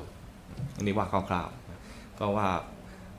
ของเราก็ทำไปตามกำลังของเรา ที่เราจะทำได้ง่ายที่สุดคือเจริญสติรู้ทันกิเลสให้กิเลสมันดับไปเป็นขณะขณะ แล้วก็ฝึกสมาธิบ้าง ฝึกให้ใจมีความสงบบ้าง โดยหาอะไรเป็นที่อยู่ของจิตเอาไว้ ถ้าจิตอยู่กับสิ่งนั้นได้นานก็ขณะที่อยู่กับสิ่งนั้นได้นานเนี่ยเรียกว่ามีสมาธิเท่านั้น ตอนที่มีสมาธิอยู่กับสิ่งนั้นได้นานก็จะไม่มีกิเลสเกิดขึ้น กิเลสจะคือเกิดขึ้นตอนที่มันเผลอไปแล้ว เผลอไปออกไป เผลอไปตอนรู้ว่าเผลอก็กิเลสก็ดับไป ถ้าเผลอไปแล้วไม่รู้ก็จะไปมีกิเลสตัวอื่นตามมาคือเผลอไปชอบก็กลายเป็นราคะเผลอไปชังก็กลายเป็นโทสะวิธีปล่อยวางความทุกข์ที่เกิดจากสิ่งรอบตัวมากระทบทำยังไงให้ตัวเองอยู่อย่างสงบจิตสงบใจ ไม่ร้อนใจตามเรื่องที่ไม่ใช่เรื่องของตัวเอง เหมือนตอบแล้วนะเหมือนเหมือนถามเองตอบเอง ก็ไม่ใช่เรื่องของตัวเองอะจะไปยุ่งทำไมใช่ไหม เหมือนเหมือนจะรู้อยู่แล้ว มีใครจะช่วยตอบอีกไหม ก็ย้ำไปเลยว่า ตีไปเลยว่า มันไม่ใช่เรื่องของเรา จะไปยุ่งเขาทำไม ทุกข์ของตัวเองก็มากพออยู่แล้ว จะไปเอาทุกข์ของอื่นมามาบวกอีกทำไม เขาจะทำดีก็เรื่องของเขาเมีความจริงอยู่อย่างหนึ่งคือ ไม่ว่าคนนั้น จะทำชั่วทำเลวแค่ไหน ถ้าเราไม่ได้ยุ่งอะไรด้วยเนี่ยไม่ความชั่วความเลวนั้น จะไม่ทำให้เราตกนรกเลยนึกออกไหมคนนั้นทำชั่วทำเลวแต่เราไม่มีส่วนเกี่ยวข้องอะไรเขาเลยเนี่ยนะเขาก็ตกนรกของเขาเราไม่ตกด้วย แต่ความชั่วความเลวของเราแม้นิดเดียว นั่นแหละไอ้ความชั่วความเลวแม้แต่นิดเดียวเนี่ย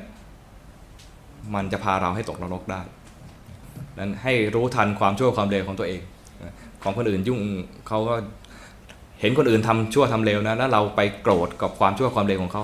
ขณะนั้นมีความชั่วความเลวเกิดขึ้นในใจคือเราโกรธ ให้รู้ทันความโกรธไอ้ความโกรธนั้นถ้าเราตายตอนโกรธไอ้ความโกรธก่อนตายนี่แหละจะพาเราตกนรก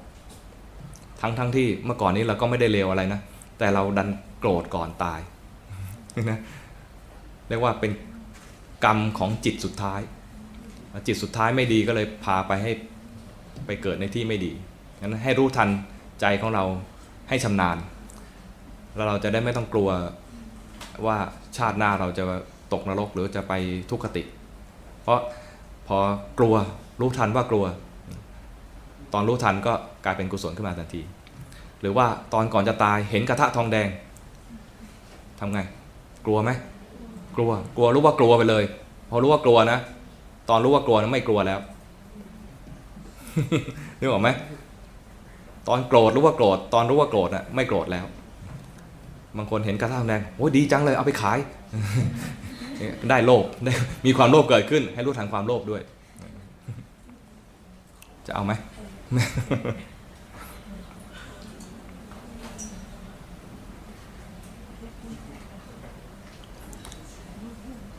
อยาก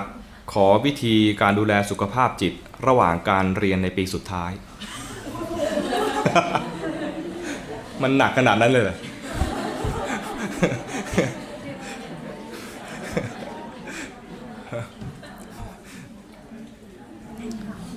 มันมันยากไหมปีสุดท้ายยากไหมยากเหรอ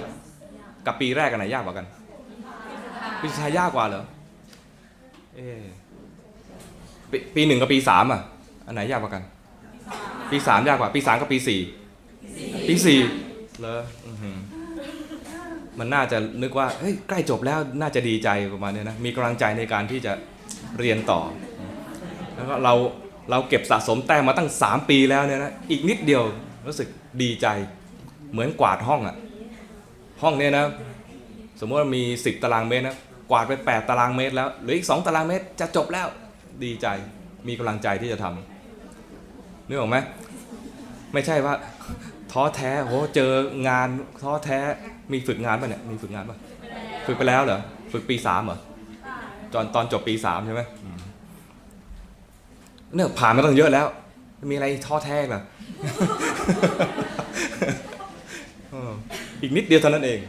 อีกนิดเดียวรู้สึกสบาย แล้วรู้สึกภูมิใจ คือถ้า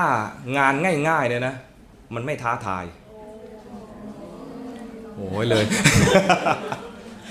สมมุติว่าเราเรียน1บวกหเท่ากับ2เนี่ยนะแล้วก็1บวกหเท่ากับ2มาเรื่อยๆแล้วเรียนทำไมอะใช่ไหมต้องเรียนให้มันสูงขึ้น ต้องพัฒนาเราจะพัฒนาได้ต่อเมื่อได้รับโจทย์ยากๆถ้าโจทย์ง่ายๆไม่พัฒไม่พัฒนาใช่ไหมอย่างนี้เรียกว่าสร้างฉันทะให้เกิด แต่ถ้าอยากให้จบง่ายๆจบง่ายๆก็จบได้นะ แต่จบไปแล้วมีคุณภาพไหม ถ้าไม่มีคุณภาพนะชื่อเสียงของสถาบันนี้ก็จะเสียไปด้วยใช่ไหมแต่ถ้าที่เนี่ยเขี้ยวจังเลย ถ้าเขี้ยวจังเลยนะ ให้ดีใจเลยว่าที่นี่ดีแต่ถ้าขอคะแนนได้นะ ขอคะแนนได้ที่นี่ไม่ดีนี่ออกไหมจบแบบว่าคุณภาพไม่ดีนี่ยนะชื่อเสียงออกไปจะไปสร้างชื่อเสียงที่ไม่ดี ถ้าที่นี่เคี่ยวแล้วรู้สึกว่าปีสุดท้ายเนี่ยเคี่ยวมากนะให้ดีใจเลย ให้ดีใจว่าเราจะได้รับการฝึกฝึกอย่างดีด้วย แล้วเราก็ ทำใจอย่างนี้นะว่า ถ้าได้โจทย์ดีๆเนี่ยเราจะได้ฝึกมาก ถ้าผ่านตรงนี้ไปได้นะเราจะพัฒนาขึ้นมาก แม้ไม่ผ่านก็พัฒนา หมายความว่าเรายังมีเวลาพัฒนาอีกเยอะเลยเอ่อเพราะฉะนั้นรีบรีบรีบรีบผ่านไปเร็วๆนะพัฒนาเร็วๆด้วย รู้สึกไม่ให้พอเลยใช่ไหมแต่มองมองออกไหมว่า โจทย์ยากๆจะพัฒนาเรา ถ้ามองงี้ออกนะเราจะพัฒนา แต่ถ้าเห็นว่าโจทย์ยากแล้วไม่อยากทำไม่อยากทำเนี่ยคือ แสดงว่าเราอยู่ตรงนี้ด้วยตัณหาแล้วอยากได้คะแนนอยากจบไปยังไงก็ได้ให้มันจบจบไปเถอะอย่างเงี้ยแสดงว่าเราเป็นบัณฑิตที่ไม่ได้เรื่องเลย ไม่ไม่ได้เป็นบัณฑิตที่รับการพัฒนาแล้ว แต่ถ้าทุกอย่างที่เกิดเข้ามาเนี่ยนะ มันเป็นโจทย์เป็นปัญหา แต่ปัญหามันท้าทายปัญญาแต่ถ้าปัญหานั้น เป็นตัวเสริมตัณหาอันนี้ใช้ไม่ได้ต้องปัญหาที่เข้ามาต้องเป็นปัญหาที่ท้าทายปัญญา รู้สึกสนุกรู้สึกท้าทาย แล้วเราจบไปเนี่ยนะ ต้องไปเจอปัญหาที่ยิ่งกว่านี้ ถ้าปัญหาแค่นี้ทนไม่ได้นะ ยากเล่นยากปัญหาข้างนอกยิ่งกว่านี้ แล้วไม่ได้อยู่กันแบบเพื่อนแบบนี้ด้วย จะอยู่กันด้วยการแข่งแย่งกันชิงดีกันมากกว่านี้ แล้วเอาจริงเอาจัง ไม่ได้มีความเป็นมิตรแบบนี้ นึกออกไหมแล้วนี่เราอยู่กับเพื่อนด้วยความเป็นมิตรนะแล้วก็มีอาจารย์มีมีความเมตตากรุณาต่อเรา ผ่านตรงนี้ไปได้ยาก ต้องต้องรู้สึกว่าดีใจที่ได้โจทย์ยากๆ ดีใจที่อาจารย์เอาปัญหายากๆมาให้เรา ดีใจที่อาจารย์สร้างสถานการณ์แย่ๆให้เราแก้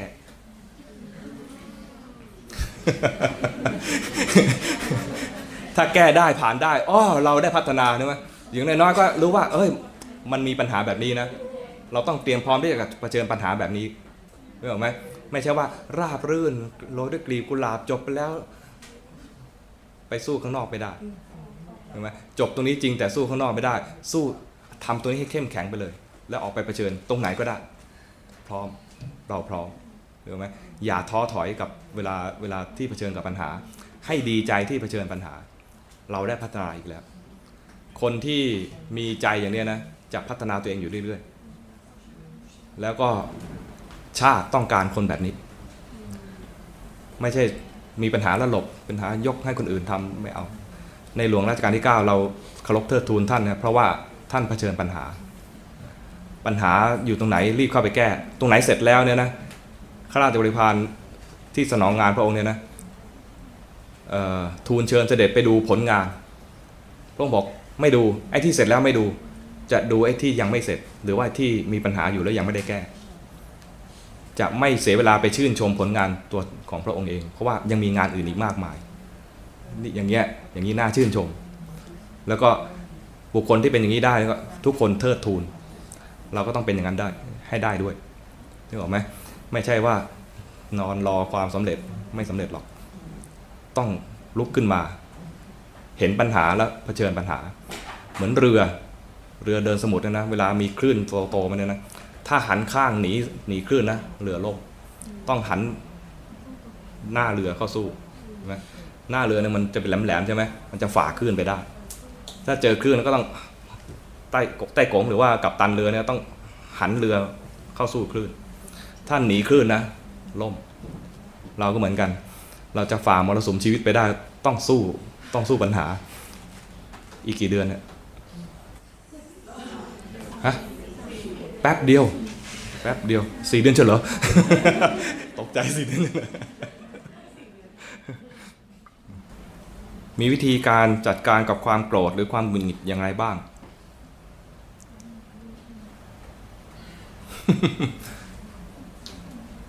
วิธีการจัดการความโกรธ หรือความหงุดหงิดเนี่ยนะ มีวิธีง่ายที่สุดเลยคือรู้ทัน นี่คือวิธีง่ายที่สุด ถ้ารู้ไม่ทัน ถ้ารู้ไม่ทันเนี่ยจะเจอวิธีที่ต้องต้องใช้เทคนิคเยอะ ถ้ารู้ทันเนี่ยไม่ต้องใช้เทคนิคอะไรมากเลยแค่รู้ทันอย่างที่อธิบายไปแล้วนะสมมติว่าโกรธใครสักคนหนึ่งจิตที่กที่กำลังโกรธอยู่เนี่ยจะไปรู้สมมติว่านายกเจอนายกแล้วโกรธ ตอนโกรธเนี่ยจิตจะไปอยู่กับนายกในนายกแต่ตอนที่รู้ทันเนี่ยจิตที่โกรธได้ดับไปแล้ว มีจิตอีกดวงหนึ่งรู้ทันว่าเมื่อกี้นี้มีความโกรธเกิดขึ้น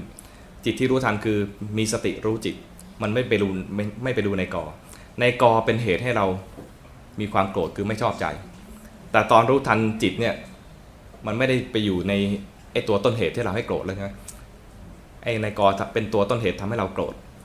เรามาดูจิตเนี่ยนะเห็นความโกรธ เห็นความโกรธแล้วเราก็มีสติเห็นมันเฉยๆตอนเห็นมันเฉยๆเนี่ยจะไม่มีความโกรธเกิดขึ้นในขณะที่รู้ทัน นี่เป็นวิธีง่ายๆ ที่จะจัดการกับกิเลสคือรู้ทันมัน แต่ถ้าจวนตัว รู้ทันเฉยๆไม่ทันแล้ว คือตอนเนี้ยจะจะชกมันแล้วจะจะตบแล้ว หรือว่าจะทำร้ายหรือจะผิดศีลแล้วเนี่ยนะอนุญาตให้ทำการแทรกแซง การแทรกแซงเนี่ยภาษาพระเรียกว่าทำสมถกรรมฐาน สมถะคือมีการแก้ไขดัดแปลงจิต จิตที่ไม่ดีทำให้มันดีขึ้นมาจิตที่โกรธทำให้มันหายโกรธประมาณนี้ เรียกว่ามีการแก้ไขดัดแปลง เวลามีความโกรธขึ้นมาจะแก้ไขดัดแปลงให้ความโกรธนั้นดับไปมีอุบายมากมายมีอุบายมากมาย เช่นนับหนึ่งถึงสิบอ่าเป็นวิธีหนึ่งเป็นการเป็นการที่มาสนใจตัวเลข แทนที่จะสนใจหน้าไอ้คนนั้น เป็นการเปลี่ยนอารมณ์ เปลี่ยนอารมณ์มานับหนึ่งถึงสิบหรือว่ามองเห็นคุณความดีของคนคนนั้นแหมบอกทันทีเลยว่ามันไม่มี ถ้ามันไม่มีคุณความดีเลยนะ ยิ่งง่ายเลย คนนี้น่าสงสารมาก คนอะไรไม่มีความดีอะไรเลย น่าสงสารโอ้น่าสงสาร โอ้โนโนหาหาดีอะไรไม่ได้ในตัวเธอเลย ไม่ควรจะลดตัวเองไปโกรธเขาเลยนึกไหมคนเนี้ยเลวทุกอย่างเลยเนี่ย เราจะลดตัวเองไปโกรธเขาทำไม เราผู้สูงส่งอะ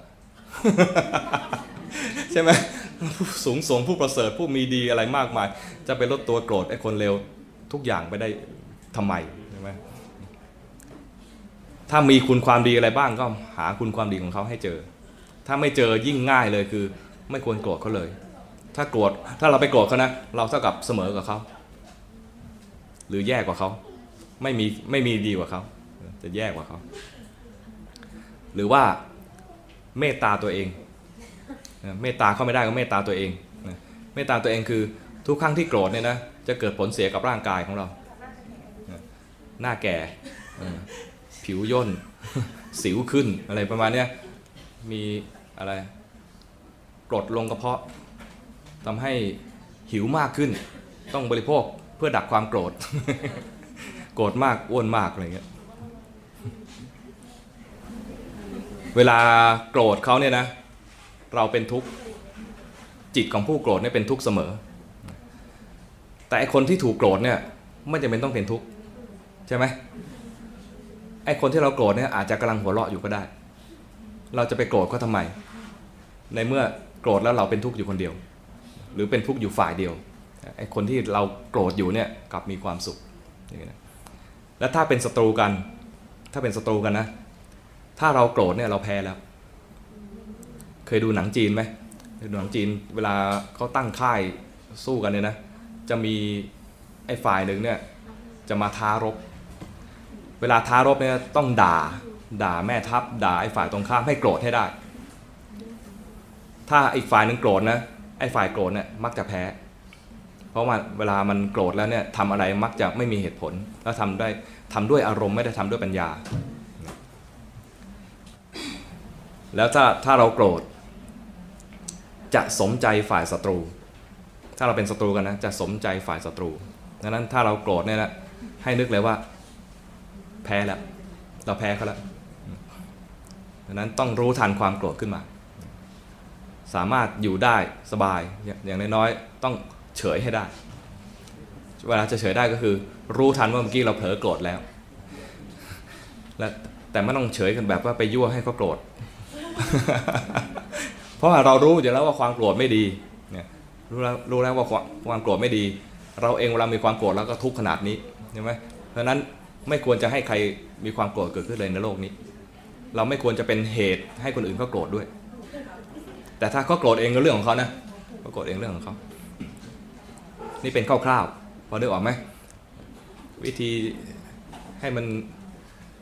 หายโกรธก็นึกถึงเขาบ้าง นึกถึงเราบ้าง นึกถึงเขาก็นึกแล้วด้วยเมตตาด้วยกรุณา นึกถึงเราก็นึกด้วยเมตตากรุณา ในการดำเนินชีวิตเราต้องพบเจอกับคนที่ชอบดูถูกคนอื่น เราควรรับมือและช่วยแก้ไขอย่างไรได้บ้าง เออเนาะ ดูถูกคนอื่น คนที่ดูถูกคนอื่นเนี่ยน่าสงสาร ไม่เห็น ไม่เห็นคุณความดี ใจใจเราที่ดูดูดูถูกคนอื่นเนี่ยนะ คนที่ถูกดูถูกเนี่ยยังไม่แน่ว่าจะดีหรือไม่ดี แต่ใจที่ดูถูกนะ่ะไม่ดีแล้วนึกออกไหมดังนั้นถ้าเราถูกดูถูก ถ้าเราถูกดูถูกนะ ให้ลอง ให้ลองย้อนกลับมาดูตัวเองนะว่าสิ่งที่เขาพูดนะ่ะจริงไหม ถ้าจริงขอบคุณเขาขอบคุณตรงในแง่ที่ว่า เออ เราลืมมองเราเองในแง่นี้ ส่วนที่ไม่ดีของเราเนี่ยมีคนมาช่วยพูด ถือว่าเป็นเรื่องยาก บางทีเขาไม่ได้ตั้งใจดูถูก แต่เราประเมินว่าเขาดูถูก แต่ปรากฏว่าไอ้สิ่งที่เขาพูดมาเนี่ยเออมันเป็นความจริงเหมือนกันนะเราได้ เราได้พัฒนาตัวเอง ถ้าเราทำสิ่งที่ไม่ดีอย่างนี้เรื่อยๆไป โดยที่คนรอบข้างไม่ได้ตักเตือนเราเลย เราก็ไม่ไม่ไม่ได้พัฒนาตัวเอง เราอาจจะตีค่าคำเขาคำที่เขาพูดมาว่าเขาดูถูกเรา แต่จริงๆแล้วเป็นคำที่เขากลั่นกรองมาพยายามกลั่นกรองมาแล้วแต่อาจจะกลั่นกรองมากไม่ดีถ้าพูดแล้วเรากระเทือนใจเรียกว่าศิลปะในการพูดก็อาจจะยังไม่ดี แต่ว่าเราเน้นที่ตัวเนื้อหาว่าเขาพูดอะไร ตัวเนื้อหาแท้ๆเลยเนี่ยเขาพูดอะไร เกี่ยวกับเรา เขาอาจจะพูดในแง่ของออพฤติกรรมของเรา หรือว่าน้ำเสียงของเราอะไรเงี้ยนะหรือคำพูดของเราที่มันอาจจะไม่ดี แล้วพูดออกมาแล้วเรารู้สึกว่าเราดูถูกดูถูก ถ้ามันถูกจริงเนี่ยก็ดีไปหมายถึงว่าเราได้พัฒนาตัวเอง แต่ถ้าสิ่งนั้นมันไม่ไม่ไม่ได้มีอยู่จริงเลยในตัวเราเขามโนไปเอง แล้วก็สร้างคำที่มันเวอร์เกินไปนะ เราก็สบายใจคือไอ้สิ่งที่เขาพูดมันไม่จริง ไม่โดนเราประมาณไม่โดนเรา ถ้ามันไม่จริงเราจะเดือดร้อนทำไมใช่ไหมถ้าสิ่งนั้นที่เขาพูดมามันไม่จริง เราก็ไม่เดือดร้อน แต่ถ้ามันจริงก็ขอบคุณเขานึกออกไหมคนต่างๆเนี่ยนะ ที่จะมาตำหนิติเตียงเราเนี่ยนะหรือดูถูกเราเนี่ยคำว่าดูถูกก็คือเราตีข้าวเองเรียกว่าเป็นว่าตำหนิติเตียนก็แล้วกัน คำตำหนิติเตียนเหล่านั้นเนี่ยนะให้ถือว่าเป็นผู้เขาเนี่ยเป็นผู้ชี้ขุมทรัพย์ให้กับเรา พระพุทธเจ้าสอนงี้นะว่าเขาเป็นผู้ชี้ขุมทรัพย์ คนที่จะงาตำหนิผู้อื่นได้เนี่ยต้องใช้ความกล้า อยู่ๆเราจะไปพูดกับเขาว่าเขาไม่ดีงั้นเขาไม่ดีอย่างนี้นะบางทีเราไม่กล้าพูดใช่ไหมแต่ถ้ามีคนพูดอย่างนี้กับเรา ให้ ให้มองเขาว่าเป็นผู้ชี้ขุมทรัพย์ หมายความว่าเราจะได้การพัฒนาจากการจากการที่เขาพูดกับเราในแง่แบบนี้ ถ้ามีคนชมเรา เรามีสิ่งที่น่าชมได้จริงหรือ เราไม่มีข้อตำหนิอะไรเลยเหรออะไรเงี้ยคงต้องมีบ้างแหละ แต่เขาจะกล้าพูดหรือเปล่าไอ้คนที่เขากล้าพูดมาได้เนี่ยต้องขอบคุณที่เขารวบรวมความกล้า นึกถึงตัวเองว่าเราจะพูดในแง่ดี เอ้ยในแง่ไม่ดีกับคนอื่น เราต้องรวบรวมความกล้ามาก ต้องกลั่นกรองคำพูดมาก กว่าจะกว่าจะไปพูดกับเขาได้ นี่เขาพูดแล้ว แล้วก็ประเมินตัวเองว่ามี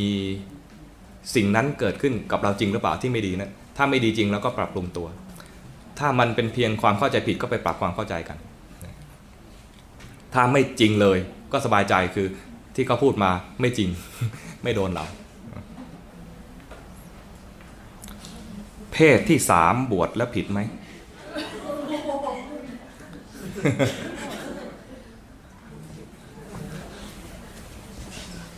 มันมีกี่เพศอะนะเท่าไหร่นะสิบแปดเพศเหรอ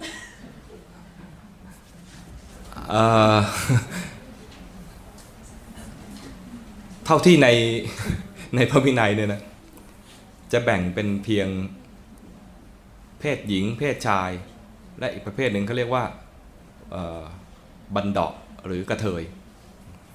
กระเทยเนี่ยไม่ใช่เพียงแค่จริตที่ผู้ชายทำจริตเป็นผู้หญิง หรือผู้หญิงทำจริตเป็นผู้ชายอะไรเงี้ยนะ หมายถึงคนที่มีสองเพศจริง ๆ เคยได้ข่าวไหมแบบว่าต้องไปหาหมอผ่าตัดเลือกเอาเพศไหนเพศหนึ่งเลย คือมีสองเพศ ส่วนคนคนที่มีจริตกายเป็นชายแต่มีจริตผู้หญิงเนี่ยนะเรียกว่าเป็นพวกรักเพศเดียวกัน พวกรักเพศเดียวกันเนี่ยบางทีถ้าอาการไม่รุนแรงมาก บางทีพระท่านดูไม่ออกเนี่ยนะบวชมาแล้วถ้าไม่มีไม่ไม่มาสร้างปัญหาก็ไม่เป็นไร คือบางทีทั้งคนประเภทนี้ก็สามารถสำรวม สำรวมระวังตัวเอง สามารถบวชได้ แต่ถ้าประเภทไปผ่าตัดมาแล้ว ดูรูปร่างภายนอกเนี่ยไม่เป็นชายแล้วเนี่ยนะก็ไม่ควรบวชเป็นพระมาสมมุติว่าพระอุปถากผ่าตัดมาอย่างเงี้นะแล้วก็หน้าอกบึ้มมาเลยเนี่ยไม่ได้ละอย่างนี้ไม่ควรบวชไม่ควรมาอยู่ใน ในอะไรในวงเดียวกันกับกับพระด้วยกัน เดินทางไปไหนมาไหนด้วยกันก็จะเป็นที่ตำหนิติเตียนจริตจริตก็ไม่ได้ รูปร่างหน้าตา ดูเป็นหญิงนะบวชมาแล้วถึงแม้ไม่ได้ผ่าตัดอะไรแต่จริตออกมาทางหญิงก็ไม่ดูไม่งามจะไปอยู่กับแม่ชีก็ไม่ได้ จะอยู่กับพระก็ไม่ได้ประมาณอยู่ตรงไหนก็ไม่ได้นั้นควรถือศีล อยู่กับบ้านด้วยตัวเอง ไม่ห้ามไม่ห้ามว่าอย่าปฏิบัติธรรมนะปฏิบัติธรรมได้ คนเหล่านี้ปฏิบัติธรรมได้ แต่ถ้าจริตพอเข้าหมู่กับพระแล้วทำให้พระเสียหายก็ไม่ควรจะเข้ามา ไปอยู่กับแม่ชีแล้วทำให้ชีแม่ชีเสียหายก็ไม่ควรไปอยู่กับแม่ชีนึกออกไหมก็ควรจะปฏิบัติของตัวเองอยู่กับอยู่กับบ้าน ซึ่งสามารถทำได้ สามารถพัฒนาจิตใจตัวเองได้ สามารถรักษาศีลเจริญกรรมฐานของเรา ด้วยตัวเองได้ ไม่จำเป็นต้องมาบวชรู้ไหมไม่ได้เป็นข้อรังเกียจในแง่ที่ว่าจะปฏิบัติไม่ได้ ไม่ใช่อย่างนั้นนะปฏิบัติได้ แต่ว่าถ้าจะมาบวชเนี่ยมันต้องดูว่ามันเป็นอันตรายต่อหมู่คณะหรือเปล่า หรือว่าเป็นเป็นการทำให้ภาพพจน์ของหมู่คณะเสียหายหรือเปล่าหมู่คณะหมายถึงว่าหมู่สงฆ์ด้วยกันเนี่ยเสียหายหรือเปล่างั้นถ้าแต่งหน้าแต่งตาไม่จริตอะไรทำเป็นเหมือน อะไรนะเกาะอกอะไรเงี้ยนะก็ไม่สวยไม่งามไม่ไม่ควรทำจริตจักร้านอะไรทำเป็นตุ๊ดเป็นแต๋วก็ไม่ควรนับถือหลายศาสนาบาปไหมเออมันไม่ถึงกับบาปมากมาย เพียงแต่ว่ามันทำให้ใจไม่มั่นคง ไม่แน่วแน่ เพราะว่าในแต่ละศาสนาเนี่ยที่มันที่สามารถแยกได้ว่าเป็นศาสนานี้ศาสนานั้นเนี่ยนะเพราะว่ามันมีความแตกต่าง มีความแตกต่างกันอยู่นี่ถ้าเราเพียงแค่เก็บเอาของดีๆ ของแต่ละศาสนา แล้วก็บางคนถึงขนาดว่าไม่นับถือศาสนาเลยก็มี แต่ว่าคนเหล่านี้ไม่ใช่เป็นคนเลวเพียงแต่ว่าบางทีมันจะไม่มีความมั่นคง คนส่วนใหญ่จะอะไรอะที่ที่มานับถือศาสนาอะไรเป็นพิเศษเนี่ยนะ เพราะว่าไปดูบุคคลในศาสนา ไม่ได้ดูคำสอน คนในศาสนานั้นไม่ดีไม่ได้หมายความว่าศาสดานั้นไม่ดี สมมติอาตมาประพฤติตัวไม่ดีเนี่ยนะไม่ได้หมายความว่าพระพุทธเจ้าไม่ดี ไม่ได้หมายความว่าพระธรรมคือคำสอนของพระพุทธเจ้าไม่ดี แล้วก็ไม่ได้ไม่ได้หมายความว่าพระสงฆ์ที่ปฏิบัติตามคำสอนของพระพุทธเจ้าที่ดีๆเนี่ยไม่มี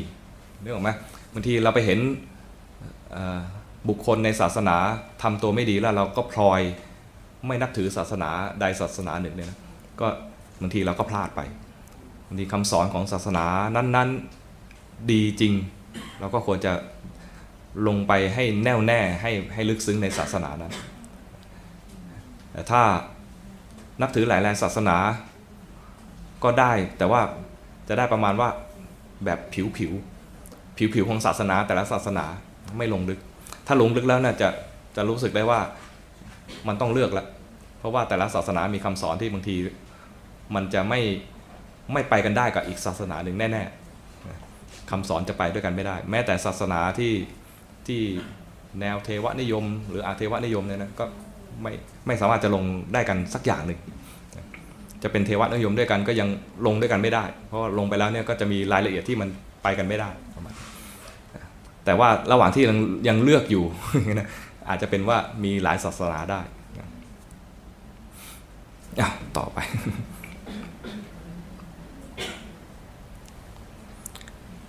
การทำบุญด้วยการเข้าวัด ดีกว่าทำบุญลักษณะอื่น ๆ หรือสถานที่อื่น ๆ หรือไม่ครับ ไม่จำเป็น ไม่จำเป็นนะ เราอยู่นอกวัดก็สามารถทำบุญได้ และอาจจะดีกว่า หรืออาจจะไม่ดีกว่า ซึ่งไม่ได้เกี่ยวกับสถานที่ วัดเนี่ยเป็นเป็นที่ที่อะไรอะเป็นศาสนสถาน ซึ่งเป็นที่ที่พระจะไปอยู่ เป็นสถานที่ที่ที่พระจะอยู่อันนี้ ที่เราไปวัดกันบ่อย เพราะว่าพระเนี่ยไม่ได้มีอาชีพ ไม่ได้มีภาษาโบราณเรียกว่าไม่มีหม้อข้าวเตาไฟ เลี้ยงชีพก็เลี้ยงชีพโดยการที่จากการที่ญาติโยมให้ปัจจัยสี่ดังนั้นเมื่อพระอยู่ที่วัดโยมก็เลยไปวัดไปสนับสนุนพระ เพื่อให้พระได้มีเวลาศึกษาคำสอนของพระพุทธเจ้า ได้มีเวลาปฏิบัติให้เข้าใจคำสอนพระพุทธเจ้าให้ถ่องแท้ เมื่อท่านเข้าใจแล้วท่านจะได้มีเวลามา มาสั่งสอนต่อหรือว่ามาชี้แจงให้กับญาติโยมต่อว่าพระพุทธเจ้าสอนอย่างนี้นะหรือว่าถ้าโยมมีปัญหาแบบนี้มีคำสอนพระพุทธเจ้าแบบนี้แบบนี้ เพื่อแก้ไขปัญหาชีวิตของของพวกเรา ก็เรียกว่าสมัยก่อนก็จะใช้วิธีว่าพระอยู่วัดโยมก็ไปทำบุญที่วัด แล้วก็เช้าเช้าพระไปบิณฑบาตก็มีการปฏิสัมพันธ์กันระหว่างพระกับโยม วันพระก็หยุดบิณฑบาตสักวันหนึ่งเพื่อให้โยมเข้าวัด เรียกเรียกวันพระว่าวันฟังธรรม หรือภาษาบาลีเรียกว่าวันธรรมมัสวนะคือเป็นเป็นการให้โอกาสญาติโยมได้มาเข้าวัดได้มาฟังธรรมมาศึกษา เมื่อก่อนเนี่ยมันไม่มีการทำงานแบบจันทร์ถึงศุกร์แบบนี้ก็ใช้วันหยุดคือวันวันพระวันโกนแล้วสมัยก่อนที่มันเป็นสังคมเกษตรกรรมเลยนะหยุดวันพระวันโกนหยุดทำงานทำงานหยุดทำงานเพื่อเข้าวัด ยุคนี้ก็มันสังคมเปลี่ยนไปก็ใช้วัน เสาร์อาทิตย์เข้าวัดเข้าหรือเปล่าไม่รู้นะ ยุคนี้ก็ต้องมีการพระที่พอมีความรู้ความเข้าใจอะไรก็ออกมาทำงานข้างนอก โดยการที่เอาคำสอนมามาเผยแผ่ ไม่ใช่ว่าอยู่แต่วัดนะก็อย่างเช่นวันนี้เป็นต้นออกจากวัดมามหาวิทยาลัยก็เพื่อที่จะมาเอาคำสอนของพระพุทธเจ้ามาให้เป็นประโยชน์กับพวกเราที่นี้ด้วยดังนั้นสถานที่เนี่ยก็ วัดก็จำเป็นต้องมี เพราะว่าพระถ้าไม่มีวัดก็ไม่รู้จะอยู่ที่ไหน ก็ต้องอยู่ที่วัด การเข้าวัดก็ไปทำบุญที่วัดก็เป็นสิ่งที่ควรทำแต่ว่าไม่ใช่ไม่ใช่จำกัดสถานที่ว่าต้องทำที่วัดเท่านั้นทำที่อื่นก็ได้ เพราะว่าการทำบุญนั้นมันมี 3 แบบทำบุญด้วยการให้ทานทำบุญด้วยการรักษาศีลทำบุญด้วยการเจริญภาวนา ให้ทานรักษาศีลเจริญภาวนาเนี่ยนะสามารถทำได้ไม่จำกัดสถานที่ที่นี่เราก็ทำได้ ที่ถนนก็ทำได้ บนรถเมล์ก็ทำได้ เราได้ที่นั่ง แล้วสละที่นั่งให้คนอื่นแล้วเรียกว่าเป็นการทำทานนี่หรอกไหมเราเดินไปตามถนนมีคนเดินมาชนเรา เราให้อภัยเขานี่เราเป็นการให้อภัยทานนี่หรอกไหมเรามีความรู้ตัวนี้ เราไปไปติวกับเพื่อน เราเป็นการให้ธรรมทานธรรมะคือไม่ใช่ว่าเฉพาะเรื่องของการนักบวชอะไรย่างนี้นะคือธรรมะหมายถึงว่า เรารู้เรื่องอะไรแล้วเราเราอะไรให้ความรู้กับบุคคลที่เขาไม่รู้ หรือรู้น้อยกว่าเราเรียกว่าเป็นธรรมทานด้วยเรียกเรียกว่าอย่างอย่างเบาๆนะแต่ถ้าอย่างมากเลยคืออย่างอย่างพระหรือว่าผู้ที่ศึกษาธรรมะรู้ธรรมะแล้วก็เอาธรรมะนั้นมาสอนต่อ เรียกว่าธรรมทานอย่างเต็มฟอร์มการฝึกสติก็ไม่จำกัดสถานที่ มีกิเลสเกิดที่ไหนรู้ทันที่ที่นั่น กิเลสเกิดที่ไหนรู้ทันที่นั่น คือใจที่มีกิเลสนั่นเอง ใจที่มีกิเลสไม่จำกัดสถานที่ ไม่ใช่ว่าจะต้องไปไปที่วัดจึงจะมีกิเลสใช่ไหมเราอยู่อยู่ที่ไหนก็มีกิเลสได้ มีกิเลสเกิดขึ้นมารู้ทันที่ไหนก็ที่นั่นก็เป็นสถานที่ปฏิบัติของเรา แม้แต่ในส้วม ในส้วมก็มีกิเลสได้ไหม ได้นะมีในส้วมก็สามารถปฏิบัติธรรมได้ เห็นแล้วยี่พอยี่เลยนะครับเกิดความไม่ชอบใจรู้ทางความไม่ชอบใจ แต่ทำทำสะอาดต่อเห็นนะมีปัญญาก็ปัญญาเกิดขึ้นที่ไหนก็ได้ ปัญญาเข้าใจความเป็นจริงของโลกนี้ และจริงความจริงของโลกนี้ ที่เราจะเข้าใจได้ง่ายเลยคือความจริงของโลกที่อยู่นอกวัดนี่แหละ ที่เราจะทำความเข้าใจได้ดังนั้นสถานที่ไม่ไม่จำกัด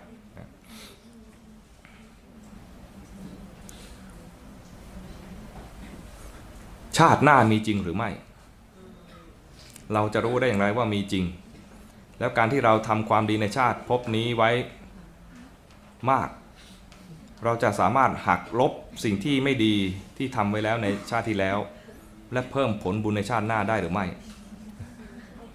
บุญกับบาปหรือความดีไม่ดีเนี่ยนะมันไม่ใช่มาเป็นการหักลบกัน แต่เป็นการเหมือนกับเหมือนมีตาช่างสองฝั่งฝั่งหนึ่งเป็นบุญฝั่งหนึ่งเป็นบาป นี่เปรียบเทียบนะทำบาปมากๆไอ้ฝั่งนี้ก็มีน้ำหนักมากทำบุญมากๆฝั่งนี้ก็มีน้ำหนักมาก เปรียบเทียบอย่างหนึ่งคือเหมือนรถสองคัน วิ่งแข่งกัน คันนึงเป็นบุญคันนึงเป็นบาปทำบุญมากก็คือเหมือนเติมน้ำมันหรือเหยียบคันเร่งให้กับคันนี้คันนี้ก็นำหน้าไปก่อน ถ้าไม่ค่อยทำบุญเลยคันนี้ก็น้ำมันก็หมดไปหรือผ่อนคันเร่งไปไอ้คันที่เป็นบาปก็มีกำลังมากขึ้นก็แสงไปประมาณนี้ อีกแบบหนึ่งท่านก็เปรียบเหมือน สุนัขล่าเนื้อ สุนัขล่าเนื้อก็เปรียบแบบโบราณหน่อย สุนัขกก็คือเปรียบเหมือนวิบากกรรมที่ไม่ดี ตอนเนื้อที่วิ่งอยู่วิ่งหนีวิบากอยู่นะวิ่งหนีสุนัขเนี่ยถ้ามีบุญก็คือมีกำลังมาก ให้อาหารกับเนื้อตัวนี้มาก มันก็พ้นจากไอ้ที่คือ ไอ้วิบากก็มีอยู่นะไอ้หมาก็ยังวิ่งไล่อยู่แต่ว่าวิ่งไม่ทันสักทีก็คือเราให้ให้กำลังกับบุญไปเรื่อยๆ แต่ถ้าบุญก็ไม่เคยทำแถมทำบาปก็ไปเพิ่มกำลังให้หมา หมาก็วิ่งไล่ตามได้ เราก็จะรู้สึกว่าทุกข์เหลือเกินทรมานเหลือเกิน เพราะว่าเราไม่ได้สร้างบุญเอาไว้มากพอ นั้นไอ้บุญไอ้บาปเนี่ยนะมันไม่ได้เป็นการหักล้างกัน แต่เป็นการเสริมกำลังของแต่ละฝ่าย ถ้ารู้อย่างนี้แล้วก็ทำบุญเยอะๆ บุญก็มีหลายแบบก็ควรทำให้ครบให้เขาเรียกว่าให้ให้พร้อม ให้มีบูรณาการในการทำบุญ ก็คือไม่ได้ทำอย่างเดียว ไม่ใช่แค่ให้ทานแล้วก็ไม่รักษาศีลไม่เจริญภาวนาอย่างนี้ก็บุญอย่างเดียว บุญอย่างเดียวก็ไม่พอ มันต้องทำให้ครบครบรูปแบบ ให้ทานแล้วก็ต้องรักษาศีลด้วย ให้ทานเนี่ยมีเป็นบุญในแง่ที่ว่า เราจะเป็นผู้มีจิตใจกว้าง เป็นผู้มีใจกว้าง มีเพื่อนมาก เวลาทำบุญไปแล้วเนี่ยเราเป็นผู้ให้ ผู้รับก็ดีใจเราเองก็ดีใจ คนอื่นไม่เห็นก็ประทับใจเรียกว่าสุขใจผู้ให้ซึ้งใจผู้รับประทับใจผู้พบเห็น มันได้ไปหมดดีไปหมด เวลาเราเห็นคนเขาทำดีเขา มีน้ำใจแล้วก็ปลื้มใจไปกับเขาเรียกว่าให้ทาน รักษาศีลเนี่ยก็ก็จำเป็น คือคนให้ทานอย่างเดียว ถ้าไม่รักษาศีลก็กลายเป็นว่าขโมยเข้ามาให้ ไปทุจริตแล้วมาให้เนี่ยนะดูเหมือนมีน้ำใจมีเพื่อนเยอะจริง แต่ว่าก็ยังไม่ป้องกันตนเองจากอบาย คนที่ไม่รักษาศีล ก็เสี่ยงที่จะไปตกนรก ไปฆ่าสัตว์มาเพื่อ เอาเนื้อสัตว์มาแจกจ่ายเหมือนมีเหมือนมีน้ำใจนะแต่ก็ทำทำทำบาปอยู่เหมือนกันใช่ไหมไปขโมยเข้ามาแล้วก็มาแจกกันในหมู่เพื่อน ก็ไปทำบาปก็คือไปขโมยเขารักษาศีลไม่ได้เป็นผู้ผิดศีลไป ก็ต้องรักษาศีลให้ได้ด้วย ตัวรักษาศีลได้เนี่ยเป็นตัวประกันว่าจะไม่ตกนรกจะไม่ลงอบายนั้นชักชวนกันว่าให้รักษาศีลให้ได้ รักษาศีลได้แล้วทำทานก็ทำทานด้วยเนี่ยนะกลายเป็นคนดีมีน้ำใจ การเป็นคนดีได้คือคนไม่ไม่ผิดศีลคนมีน้ำใจคนคนทำทาน แต่คนดีมีน้ำใจเนี่ยบางทีก็ยังมีทุกข์เป็นไปได้ไหมเป็นไหมเราเป็นคนดีมีน้ำใจหรือเปล่าแล้วยังมีทุกข์อยู่ไหมยังพูดไม่เต็มปากนะแต่มีทุกข์อยู่แน่ๆคนดีมีน้ำใจมีทุกข์เนี่ยนะก็ยังต้องมาพัฒนาตนเองด้วยการ ทำกรรมฐานก็คือทำสมถะคือทำจิตใจให้สงบให้เป็น อยู่กับตัวเองให้เป็นอยู่เงียบๆให้ได้ อยู่คนเดียวให้เป็น ไม่ใช่ว่าต้องพึ่งพาว่าต้องมีมีเพื่อนอยู่ตลอดเวลา อยู่สงบนั่งสงบเงียบๆก็ได้ อยู่กับคนอื่นก็ไม่ไม่ฟุ้งซ่านมาก ฟุ้งแล้วก็รู้ฟุ้งแล้วก็รู้ฟุ้งเท่าที่จำเป็น แล้วก็มีความเข้าใจ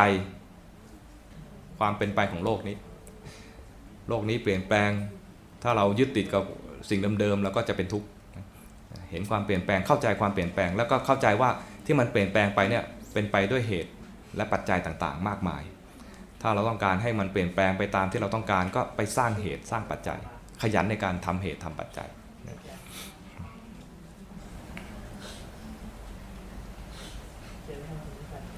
จากเหตุการณ์ปล้นร้านทอง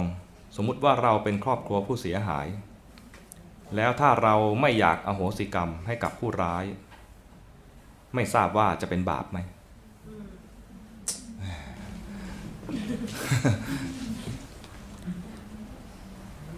ใครว่าบาปอะมีมีให้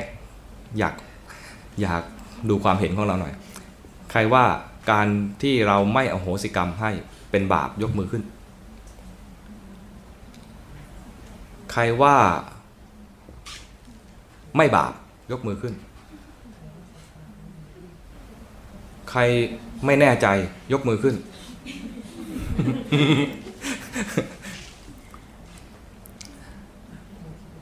เวลาไม่โหสิกรรมเนี่ย หมายความว่าเราแค้นใช่ไหมหรือว่ามีความขัดเคืองใจใช่ไหม ความขัดเคืองใจเนี่ยเป็นกุศลหรืออกุศลฮะใครว่ากุศลอะใช่ไหมอ๋ออะมันเบาไปหน่อยใช่ไหมความขัดเคืองใจความแค้นใจความโกรธ ความไม่ชอบใจกลุ่มเดียวกัน เป็นอกุศลเกิดขึ้นกับจิตดวงไหน ไม่เอื้อเฟื้อ ไม่เกื้อกูลกับจิตดวงนั้น จึงเรียกว่าเป็นอกุศลดังนั้นเมื่อมีอกุศลเกิดขึ้น ควรรู้ทัน ไอ้จิตดวงนี้เป็นอกุศลนะเขาทำบาปเขาแล้วเนี่ย ย่อมได้รับผลของเขา ตอนนี้ก็ถูกจับแล้วนะเข้าสู่กระบวนการยุติธรรมแล้วนะถ้าเราโมแต่แค้น ไอ้ความแค้นมันอยู่กับเรานะจิตที่แค้นเนี่ยเป็นจิตที่ไม่ดีของเรา ส่วนเขาสมมติว่าได้รับโทษไปแล้วนะ มันก็เป็น เรื่องที่เขาสร้างเหตุปัจจัยของเขา เขาจึงได้รับโทษไป แต่ตอนเนี้ยถ้าเรากำลังแค้นนะใจกำลังเป็นทุกข์อยู่ มันเป็นทุกข์ที่เราสร้างความแค้นเคืองที่เกิดขึ้น ซึ่งไม่ใช่ความผิดของเรา คือเราไม่ได้เกี่ยวเขาเลย เป็นความผิดตอนที่เราเสพข่าวแล้วเราแค้นเคือง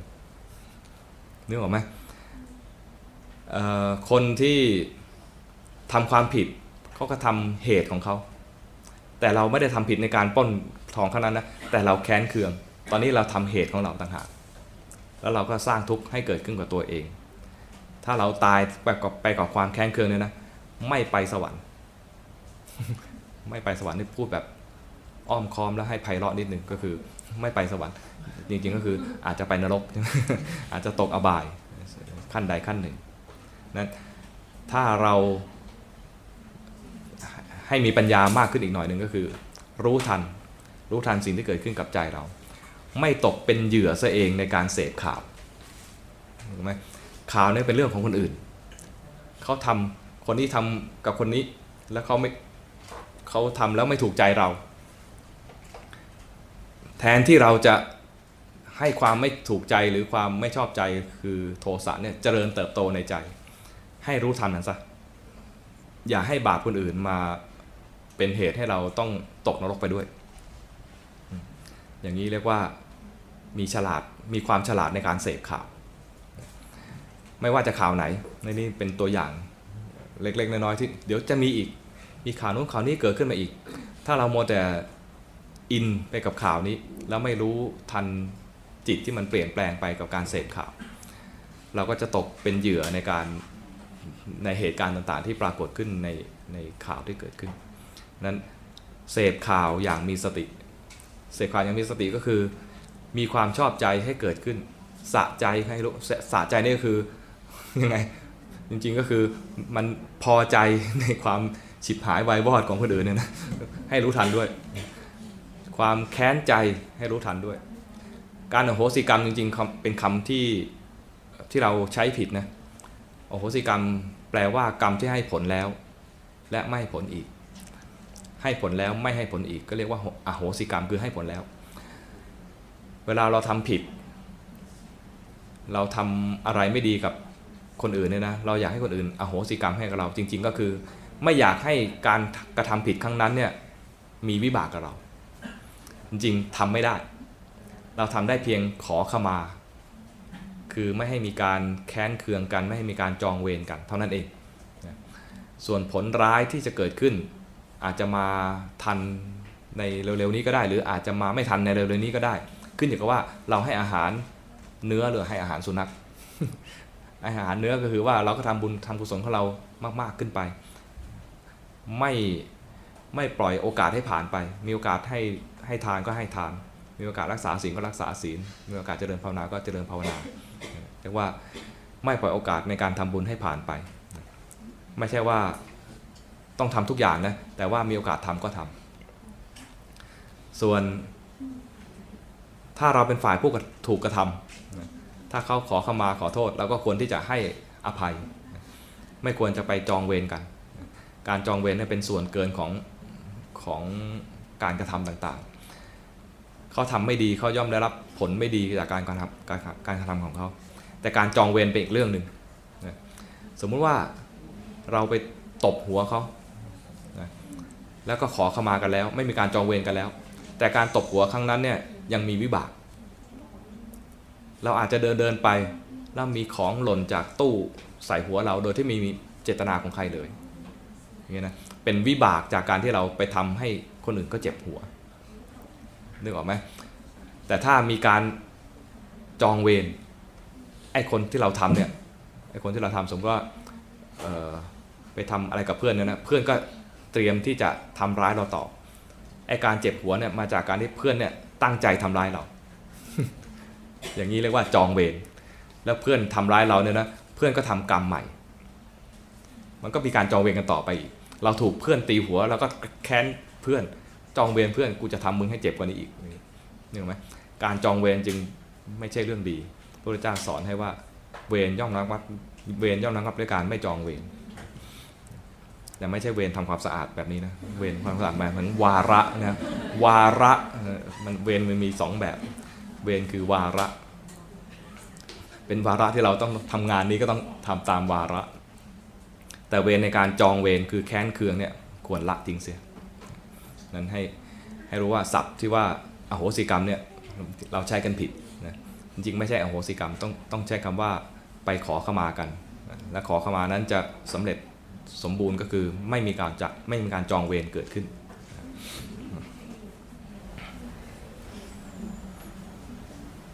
ก็ประมาณแบบนี้ที่คำถามเกี่ยวกับเอ่อเรื่องราวที่เกิดขึ้นในเหตุการณ์ปัจจุบันก็เสพข่าวอย่างอย่างมีสติให้รู้เท่าทัน อย่าตกเป็นเหยื่อของการเสพข่าว ข่าวจะมีอยู่เรื่อยๆนะเราอย่าให้เสพข่าวแล้วก็เกิดกิเลส วนหมุนวนอยู่ในหัวของเราเนี่ยอย่างนี้เรียกว่าเราตกเป็นเหยื่อของการเสพข่าว ให้รู้ทันกิเลสที่เกิดขึ้นจริงมันมีอีกข่าวหนึ่งนะแต่ข่าวนี้เขาบอกว่ากรณีฆ่าต่อเนื่องนะคนโลกโซเชียลและชาวบ้านมีการออกมาเคลื่อนไหวให้ประหารชีวิต ถ้าเราเองก็เป็นหนึ่งในนั้นที่มีความเห็นว่าสมควรประหารชีวิต เราจะบาปไหม ก็ต้องย้อนกลับมาว่าไอ้ความเห็นอย่างเงี้ยมันเห็นจากกิเลสหรือเปล่า ถ้าเห็นความจากกิเลสก็คือว่า เสพข่าวแล้วโกรธแล้วก็ชี้ให้ประหารที่ให้ประหาร จับได้ให้ประหารเลย วิสามันไปเลยอะไรอย่างเงี้ยนะอย่างนี้เรียกว่าเรามีโทสะเกิดขึ้น การตัดสินครั้งเนี้ยไม่เป็นธรรมแล้วนึกออกไหมเขามีความผิดให้เข้าให้เข้าสู่กระบวนการยุติธรรมตามกระบวนการไป ถ้าความผิดครั้งนี้มัน ตกอยู่ในความผิดที่ต้องประหาร เดี๋ยวศาลก็ตัดสินเอง เราไม่จำเป็นต้องโกรธแค้นขนาดว่าต้องประหารให้ได้ต้องประหารให้ได้ไอ้คิดว่าต้องประหารให้ได้เนี่ยถ้าเราคิดด้วยความโกรธแค้นนะให้มารู้ทันที่ความโกรธแค้นที่เกิดขึ้นในใจนี่หรอกไหมไม่ใช่มัวแต่ฆ่ามันฆ่ามันใจอย่างเงี้ยนะเป็นใจที่เป็นอกุศลนั้นถ้าเราคิดอย่างนี้ก็กลายเป็น ตกเป็นเหยื่อของการเสพข่าวอีกแล้ว ค่ะคือว่าถ้าเกิดสมมติเนี่ยถ้าเราตกยุงเนี่ยเราผิดเราผิดสินข้อหนึ่งแน่ๆเรื่องฆ่าสัตว์ใช่ไหมคะแล้วยุงที่กัดเราทำให้เราเป็นโรคเนี่ยยุงบาปไหมคะยุงไม่เจตนา ยุงเพียงแค่หากิน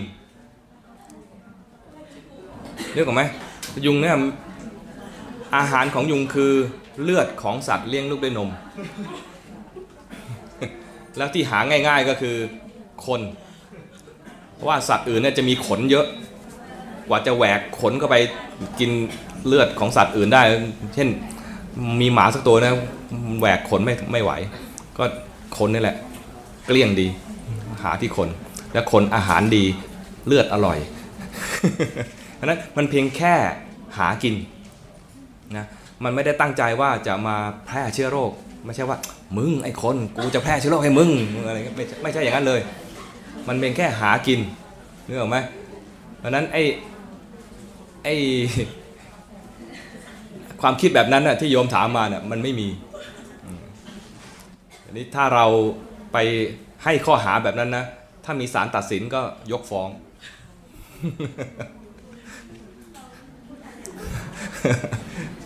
ดังนั้นถ้าจะให้ดีก็คือ มันมาแล้วก็เพียงแค่เป่าไม่ทำร้ายชีวิตมัน หรือป้องกันไม่ให้มันมากัดเรา มีเดี๋ยวนี้มีเยอะแยะยาที่ทาแล้วไล่ยุงอะไรประมาณนี้หรือฉีดกลิ่นที่มันไม่ชอบ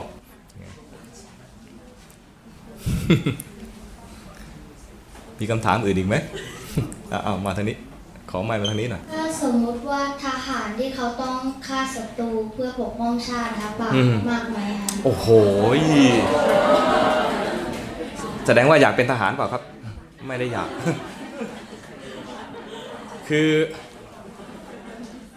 ต้องดูอย่างนี้ว่าเอ่อบาปจากการฆ่าเนี่ยนะมันมีโทษต่างกันนะ ถ้าฆ่าสมมติฆ่าสัตว์เพื่อเป็นอาหารเพียงแค่เลี้ยงชีพนะถามว่ามีโทษไหมก็มีโทษนะ เพราะว่ามันทำสัตว์ให้ตายนะ แต่ก็บาปน้อย เพราะว่าจำเป็นประมาณว่ามีเหตุผลมีมีความจำเป็นในการเลี้ยงชีพถ้าขายฆ่าสัตว์เพื่อขาย ก็จะมีบาปมากขึ้น เพราะมันมันชักแทนที่จะเอาปลาตัวเดียวชักมาเป็นพวงแล้วต้งมาเป็นเข่งแล้วนึกออกไหมก็จะมีการฆ่ามากขึ้น ถ้าฆ่าการฆ่าครั้งนั้นเป็นการฆ่าแบบสนองกิเลสคือฆ่าเล่นๆการฆ่าการตายของสัตว์นั้นไม่มีประโยชน์อะไรเลย เพียงแค่ฆ่าเล่นๆไม่มีไม่มีความเป็นในการที่จะทำอาหารอะไรฆ่าเล่นๆอย่างเงี้นะการฆ่าครั้งนั้นบาปมากโทษมาก ถ้าการฆ่าเล่นๆนั้น มีการทรมานด้วย ยิ่งบาปมากไปอีก กว่าจะตายได้เนี่ยทรมานอยู่นานปิดหีบแล้วให้ตายอยู่ในหีบอย่างเงี้ยนะทรมานนะบาปมาก กรณีทหารก็ต้องดู ถ้าทหารไม่ทำหน้าที่ในการป้องกันประเทศ ผลเสียจะมีมากนะนั้นแม้จะมีบาปในการฆ่าศัตรูนะแต่มีผลผลดีในในแง่อื่นด้วยนั้นถามว่าบาปไหมก็ถ้าทหารนั้น ตั้งใจไว้ดี ไม่ได้ฆ่าแบบเอามันหรือไม่ได้ฆ่าด้วยความแค้นเคือง ตั้งใจเพียงแค่ว่าจะป้องกันประเทศชาติ ถ้าประเทศชาติไมาอยู่ศาสนาก็จะไม่อยู่ด้วย ถ้าคิดถึงขนาดนี้ยิ่งเป็นบุญมาก มีมีส่วนแห่งบุญมากไอการฆ่าก็มีบาปเหมือนกันนะแต่น้ำหนักเนี่ยมันมันเบาน้ำหนักของการฆ่ามันเบาไป เข้าใจไหมที่เราอยู่ได้ก็เพราะมีทหารนี่แหล้วนะ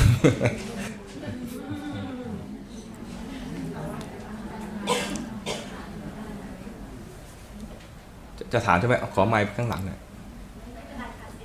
เอออาตมาอาตมาหูไม่ดีเราเป็นแม่นะคะเราอยากให้ลูกนั่งสมาธิ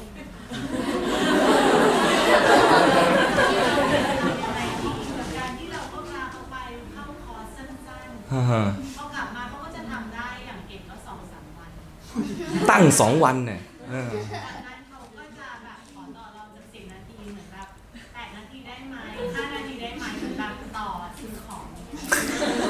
เออมีหัวการค้ามีหัวการค้ากับเขาดีนะคะคุณแม่ทำทำเป็นตัวอย่างหรือเปล่า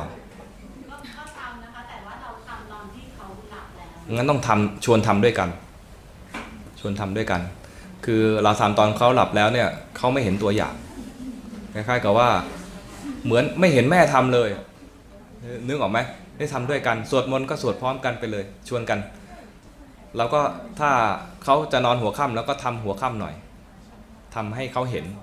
ชวนทำด้วยกันสิบนาทีอะค่ะอืมเขาจะชอบแอบแบบไม่เป็นไรดูนะเป็นธรรมชาติ เป็นธรรมชาติของเขาเขาจะแอบลืมตาบ้างก็ช่างเขาคือ เราไม่ได้บังคับว่าจะต้องนิ่งสนิทนึกออกไหมเวลาลูกซึ่งวัยขนาดนี้เนี่ย ขอเพียงแค่เขานั่งได้ครบเวลาเนี่ยก็พอใจแล้ว แล้วก็อย่าบังคับ หัวใจเลยคืออย่าบังคับ ตอนนั่งเนี่ยนะอย่าบังคับให้สงบ ถ้าบังคับให้สงบจะไม่สงบเลย เพราะว่าการบังคับเนี่ยจิตก็เครียดแล้ว จิตเครียดคือจิตเป็นทุกข์จิตเป็นทุกข์คือไม่ได้เป็นเหตุใกล้ให้เกิดสมาธิเลย จะมีสมาธิได้ต่อเมื่อมีความพอใจมีความสุขในการอยู่กับสิ่งนั้น มันเหมือนมีความสุขในสิ่งนั้นนะไม่ได้บังคับมันก็อยู่เองได้ออกไหมดังนั้นหลักการเพียงแค่ว่ามันเผลอไปให้รู้ทัน มันอยากลุกให้รู้ทันแต่ไม่ลุก เนี่ยนะขอเวลาสิบนาทีเนี่ยหลีตาดูรู้สึกว่าโอ้ยอีกนานเหลือเกินใจกวนกวายให้รู้ทันว่ามีความกวนกวายเกิดขึ้น ให้รู้ทันใจบอกลูกอย่างนี้ บอกว่าไม่ใช่บังคับว่าให้จิตอยู่นิ่งๆ แต่ให้รู้ทันว่าจิตมันไม่นิ่งนะจะรู้ทันว่าจิตไม่นิ่งได้ต่อเมื่อมีเครื่องเทียบ คือมีลมหายใจเป็นเครื่องเทียบ หรือว่าภาวนาพุทโธเป็นเครื่องเทียบ เผลอไปจะพุทธาเอ้ยเผลอจะเผลอจะพุทโธไปคือเผลอจิตมันไม่นิ่ง ก็รู้ทันว่ามันไม่นิ่ง รู้ทันไม่นิ่งแล้วไม่ต้องไปแก้ไขอะไรมัน เพียงแต่เริ่มต้นใหม่ พุทโธใหม่ หรือหายใจใหม่นึกออกไหมตัวตัวตัวหลักคือไม่ได้บังคับให้นิ่งนะอีกคำถามหนึงคือถ้าสมมุติว่าให้เขานั่งสมาธิแล้วเขาบอกว่าถ้านั่งหลังจากนั้นคือต้องนวดให้ฮะ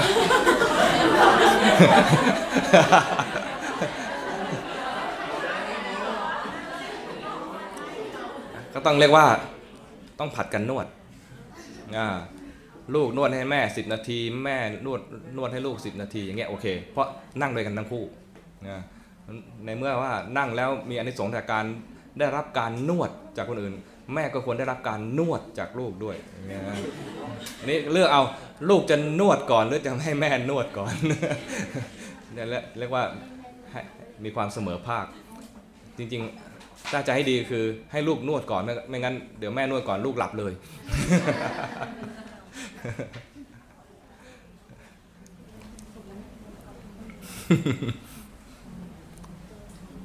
นวดเป็นไหม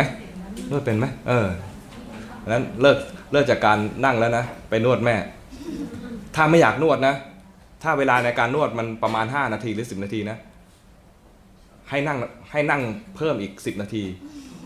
แล้วไม่ต้องนวดก็ได้เออนวดดีกว่า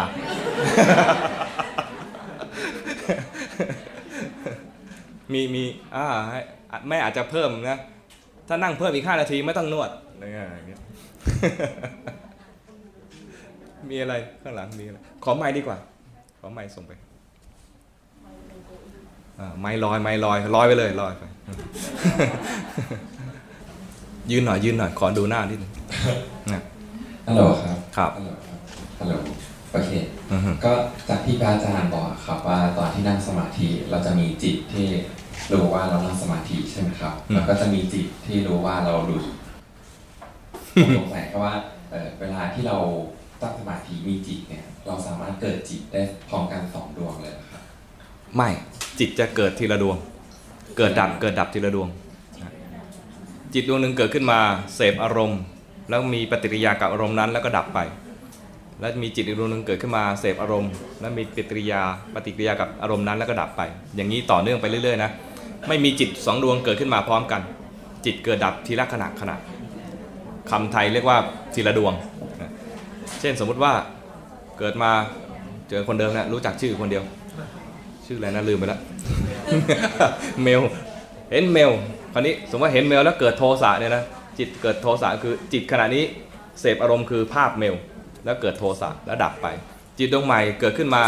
ถ้าดูเมลอีกก็มีปฏิกิริยาแบบคล้ายๆเดิมก็คือมีโทสะอาจจะคิดนะคิดมากขึ้น ยิ่งดูเมลมาก ถ้าดูอย่างเดียวเนี่ยไม่เกิดโทสะต้องดูแล้วมีความคิดเกิดขึ้นด้วย มีปฏิกิริยาเกิดขึ้นมีความคิด ดูเมลอีกคิดอีกมีดูเมลอีกคิดอีก ยิ่งคิดยิ่งแค้นยิ่งคิดยิ่งโกรธแต่ถ้า จิตดวงหนึ่งเห็นเมลแล้วมีมีความโกรธเกิดขึ้นมาแล้วดับไป จิตดวงหนึ่งแทนที่จะดูเมลมาดูจิตเมื่อกี้นี้กลายเป็นจิตที่เจริญสติเห็นจิต จิตเห็นจิตได้เพราะจิตมันเกิดดับ ถ้าจิตไม่เกิดไม่ดับนะ จิตเป็นจิตดวงเดียวเที่ยวไปเที่ยวมาเนี่ยนะจิตจะไม่เห็นตัวเอง เพราะมันเที่ยวรู้จิตมีสภาพคือรู้อารมณ์ ก็จะเที่ยวรู้เหมือนมีไฟฉายอยู่ดวงหนึ่งก็ฉายไปเรื่อย ๆ ไฟฉายนั้นไม่ฉายตัวเอง แต่จิตเนี่ยเกิดดับ ก็จะมีอีกขณะหนึ่งที่จิตมารู้จิตเมื่อกี้นี้ที่เป็นอดีต ดับไปเมื่อกี้นี้ได้ จิตเกิดดับเป็นขณะขณะไม่มีสองดวงเกิดขึ้นพร้อมกัน แต่ว่ามันเกิดดับเร็ว เราจึงรู้สึกว่าบางทีทั้งดูทั้งฟังพร้อมกัน แต่จริงมันเกิดดับเกิดดับเร็วมาก เร็วกว่าการเกิดดับของไฟ ไฟเนี่ยเกิดดับเกิดดับนะกี่ครั้งต่อวินาที 50 ครั้งต่อวินาที เราจะรู้สึกว่าไฟเนี่ยเกิดดับต่อ ฟนี่มันต่อเนื่องไม่เกิดไม่ดับ แต่จริงๆแล้วมันเกิดดับ เพราะตาเราไม่ไวพอนะอันนี้เรารู้สึกว่าจิตเนี่ยเหมือนไม่เกิดไม่ดับ มันมีจิตดวงเดียวเที่ยวไปเที่ยวมา เพราะว่าเรายังฝึกสติไม่ดีพอไม่สติไม่ไวพอนั้นหน้าที่ของเราคือฝึกสติให้ไวพอที่จะเห็นว่าจิตมันมีการเกิดดับเหมือนกัน คือฝึกเห็นกิเลสตัวเองบ่อยๆ เห็นกิเลสเห็นกิเลสตัวเองบ่อยๆแล้วดูไปดูมาจะเห็นว่า เมื่อกี้ไม่มีกิเลสแต่ตอนนี้มีกิเลสมันคนละขนาดกันแล้วบางทีบางคนเนี่ยเห็นขนาดเรียกว่ามีช่องว่างระหว่างจิตดวงเมื่อกี้กับจิตดวงนี้ มันมันสามารถดูได้ คือสติได้รับการพัฒนาไวขึ้น เห็นการเกิดดับของจิตและเห็นช่องว่างด้วย จิตเนี่ยนะมันไม่ใช่ไม่ใช่ว่ามีดวงเดียวต่อเนื่องใช่ไหมมันมีการเกิดดับ และการเกิดดับนั้นจะมีช่องว่างแวบหนึ่งช่องว่างเนี่ยนะโดยทฤษฎีเรียกว่าภวังคจิต คือจิตที่มันไม่ได้ขึ้นมาเสวยอารมณ์ อันนี้เป็นพูดเอาไว้ให้เห็นว่ามันมีการเกิดดับเฉยๆ ยังมองไม่เห็นก็ไม่เป็นไร ตอนนี้ที่เราจะฝึกให้ได้ก็คือว่า เห็นกิเลสที่เกิดขึ้น เห็นกิเลสที่เกิดขึ้น อย่าให้กิเลสมันพองโตแล้วอย่าให้กิเลสมันโตมาแล้วมีอำนาจบังคับให้เราไปแสดงออกทางกายวาจาไปเบียดเบียนกันเท่านั้นเองค่ะยืนหน่อยยืนหน่อยโอเคโอเคค่ะพระอาจารย์อย่างที่พระอาจารย์บอกว่า ถ้าสมมติเราให้ให้เราฝึกให้รู้ทันจิตอืมก็คือหนูอะรู้สึกว่าหนูอะรู้ทันตัวเองอืมรู้ทันทุกอย่างที่เกิดขึ้นเลยแต่ว่า ไม่สามารถจัดการกับมันได้คือหนูรู้สึกว่า พอเรารู้ทันเราก็ต้องพยายามที่จะเปลี่ยนแปลง แต่ว่าหนูไม่เคยทำตรงนั้นสำเร็จเลยค่ะเรามีกี่วิธีที่จะสามารถจัดการมันได้ ลองใช้วิธีนี้ว่าไม่ต้องไปจัดการกับมันโอเคแค่รู้ทัน แค่รู้ทันว่ามีอะไรเกิดขึ้นนะแล้วก็มาตรฐานในการแสดงออกคือไม่ไปเบียดเบียนกันพอแล้ว ไม่เบียดกันถ้าพูดทางแง่ศีลก็คือไม่ผิดศีลห้าเวลาแสดงออกไม่ผิดศีลห้าแต่เวลามีอะไรเกิดขึ้นทางใจให้รู้ทันนึกออไหมไม่ต้องไปลงในแง่ของการไปแก้ไขจิตเมื่อกี้นี้ให้ให้มันดีขึ้นมา เพราะแก้ไม่ได้ จิตเมื่อกี้เป็นเป็นอดีตไปแล้ว สมมติว่าจิตเมื่อกี้มันโกรธ แล้วรู้ทันว่าเมื่อกี้โกรธ ตอนรู้ทันเมื่อกี้โกรธนะจิตดวงปัจจุบันไม่โกรธแล้วเพราะฉะนั้นไม่มีหน้าที่ที่จะไปแก้จิตที่มันโกรธเมื่อกี้นี้ ซึ่งแก้ไม่ได้เพราะมันเป็นอดีต งงไหมแต่ว่ามันก็จะไม่ดีแบบนั้นไปเรื่อยๆค่ะคือ เหมือนรู้ว่าไม่ดี ก็คือรู้ว่าไม่ดี แต่ไม่ได้ถูกเปลี่ยนยังไง มันไม่ต้องแก้ มันจะไปคอยระวังในแง่ของการแสดงออก ว่าการแสดงออกครั้งนี้จะไม่ทำผิดศีลไม่ไปไม่ไปทำร้ายชีวิตเขาหรือไม่ทำให้เขาบาดเจ็บด้วย ไม่ไปทำร้ายทรัพย์สินของเขา แล้วไม่ขโมยของเขาด้วยถูกไหมแล้วก็ไม่ไปละเมิดคนรักของคนอื่น ไม่ไปพูดไม่ดีสี่อย่าง คือไม่พูดโกหก ไม่พูดส่อเสียดคือทำให้เขาแตกสามัคคีกัน หรือไม่พูดคำหยาบให้เขาเจ็บใจ ไม่พูดเพ้อเจ้อให้เขาเสียเวลาสี่อย่าง พูดไม่ดีสี่อย่างนี้ต้องระวังเหมือนกันนะคำพูดเนี่ยไปง่ายมากเลยเห็นไหมแล้วก็ไม่ทำร้ายตัวเองด้วยการทำให้เมา เมาก็มีเมาหลายแบบนะนี้ถ้าเรารู้ทันกิเลสแล้วก็ระวังตัวไม่ไปทำผิดในการผิดศีลห้าเนี่ยนะมันไม่ต้องไปแก้ไขอะไรอดีตแล้วก็แค่มีสิ่งใหม่ของจิตที่เกิดขึ้นที่ดีๆ และไม่เบียดเบียนใคร อย่างน้อยๆไม่เบียดเบียนใคร การแสดงออกทางกายวาจาไม่เบียดเบียนกันเห็นไหมไม่ต้องไปแก้ ไม่ต้องไปแก้ไอ้ไอ้ความไม่ดีซึ่งดับไปแล้ว เพียงแต่รู้ทันกิเลสที่เกิดขึ้นใหม่ สิ่งไม่ดีที่เกิดขึ้นใหม่ มันจะมีตัวดีเกิดขึ้นมาคือความรู้ตัว มีสติตื่นขึ้นมาทุกครั้ง ทุกครั้งที่รู้ตัวรู้สึกตัวจะมีสติตื่นขึ้นมาไอ้ตัวนี้จะเป็นตัวที่คอยป้องกันไม่ให้ทำผิดต่างๆ ที่เราทำผิดต่างๆ เพราะว่าสติไม่มามาไม่ทัน ขอบคุณค่ะพระอาจารย์ ค่ะหนูอยากถามว่าเหมือนเวลาแบบ พ่อแม่ชวนเราไปวัดทำบุญเนี่ยค่ะ แต่ว่าวันนั้นเรารู้สึกแบบไม่อยากไปไม่อยากทำอะไรแบบอยากนอนอยู่บ้านเฉยๆเนี่ยค่ะคือมันเหมือนเป็นบาปไหมคะแต่ว่าหนูก็เป็นคนเข้าวัดแต่รู้สึกว่า ถ้าอยากไปก็จะไปเองประมาณเนี้ยค่ะ อืม แล้วแล้ว เอ่อได้ไปเองบ้างไหมไปค่ะอ่าโอเค การนอนครั้งนั้นอาจจะมีเหตุอะอะเหตุอะไร ขี้เกียจหรือว่ามันเพลียหรือว่าอะไรใช่ค่ะคือเอ้อใช่ใช่ตัวไหน มันมีสองตัวเมื่อกี้คือวันนั้น คือเวลาหนูกลับบ้านไปอะค่ะก็อยากกลับไปแบบอยู่บ้านพักผ่อนเฉยๆว่า อืม แต่ว่าพ่อแม่ก็จะชวนเหมือนวันพระอะไรเงี้ยก็เขาจะชวนว่าไปทำบุญด้วยกันไหม แต่ว่าวันนั้นอะเป็นวันที่หนูรู้สึกขี้เกียจหนูจะไปวันอื่นมากกว่าเออก็แล้วแต่ตกลงกันระหว่างเรากับพ่อแม่นะถ้ามันถ้ามันเป็นการไม่ไป เพราะว่าเราวันนี้เพลียอย่างเงี้ยยังโอเค แต่ถ้าขี้เกียจนะนะก็ต้อง อย่าให้ความขี้เกียจมันครอบงำไม่งั้นเราจะอะไรอะแพ้ทางมัน ถ้าถ้ารู้ว่ามันเป็นความขี้เกียจนะ อย่าอย่ายอมมันให้ลุกขึ้นมา แต่ถ้ามันเป็นเรื่องของความอ่อนเพลีย วันนี้ขอพักผ่อน เพราะอ่อนเพลียเงี้ยโอเค บอกแม่ว่าวันนี้อ่อนเพลียขอแต่ว่าต้องเป็นความอ่อนเพลียจริงๆนะเป็นซื่อๆหน่อยนะอันนี้ถ้าถ้าวันอื่น ที่แม่ไม่ได้ไปวัด แต่เราก็ไปเองได้ แล้วก็บอกให้แม่รู้ด้วยเนี่ยจะเป็นเป็นเรื่องดีคือว่าแม่ก็สบายใจว่า เออ ไม่เป็นไร ถึงแม่ไม่มากับเราเขาก็ไปเองได้อย่างเงี้ยนะ ให้มีเหตุการณ์อย่างนี้ให้เขาเห็นด้วยได้ค่ะเออขอบคุณค่ะอ้าวนึกถึงบุญกุศลนะ บุญกุศลที่เราได้ทำมาแล้วเนี่ย ไม่ว่าจะเป็นการให้ทานรักษาศีลเจริญภาวนาที่เราได้ทำมาทั้งหมดทั้งมวลนี้ ขอให้เป็นเครื่องบูชาพระรัตนตรัย บูชาพระพุทธพระธรรมพระสงฆ์บูชาพระศาสดาของเรา แล้วก็ขออุทิศเป็นเครื่องสักการะแด่ผู้มีพระคุณของเรา ก็คือบรรพบุรุษ แล้วก็พระมหากษัตริย์ทุกๆพระองค์ที่รักษาแผ่นดิน รักษาพระศาสนาเอาไว้ให้เราได้มีที่อยู่ที่อาศัย และได้มีศาสนาได้พัฒนาจิตใจ ให้กับคุณพ่อคุณแม่ผู้มีพระคุณในชาตินี้ รวมทั้งพ่อแม่ทุกๆชาติ ให้กับผู้มีพระคุณทุกๆคน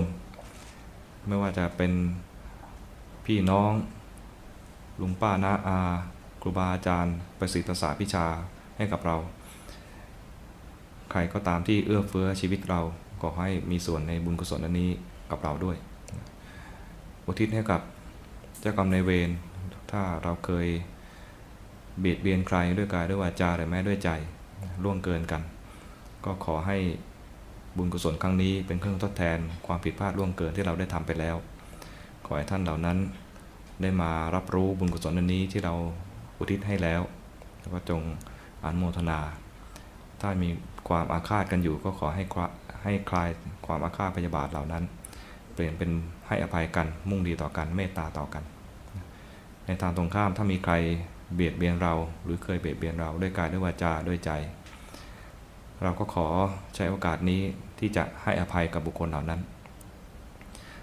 เราต้องการให้เจ้ากรรมนายเวรของเราให้อภัยกับเราเช่นไร เราก็ขอให้อภัยกับบุคคลที่เคย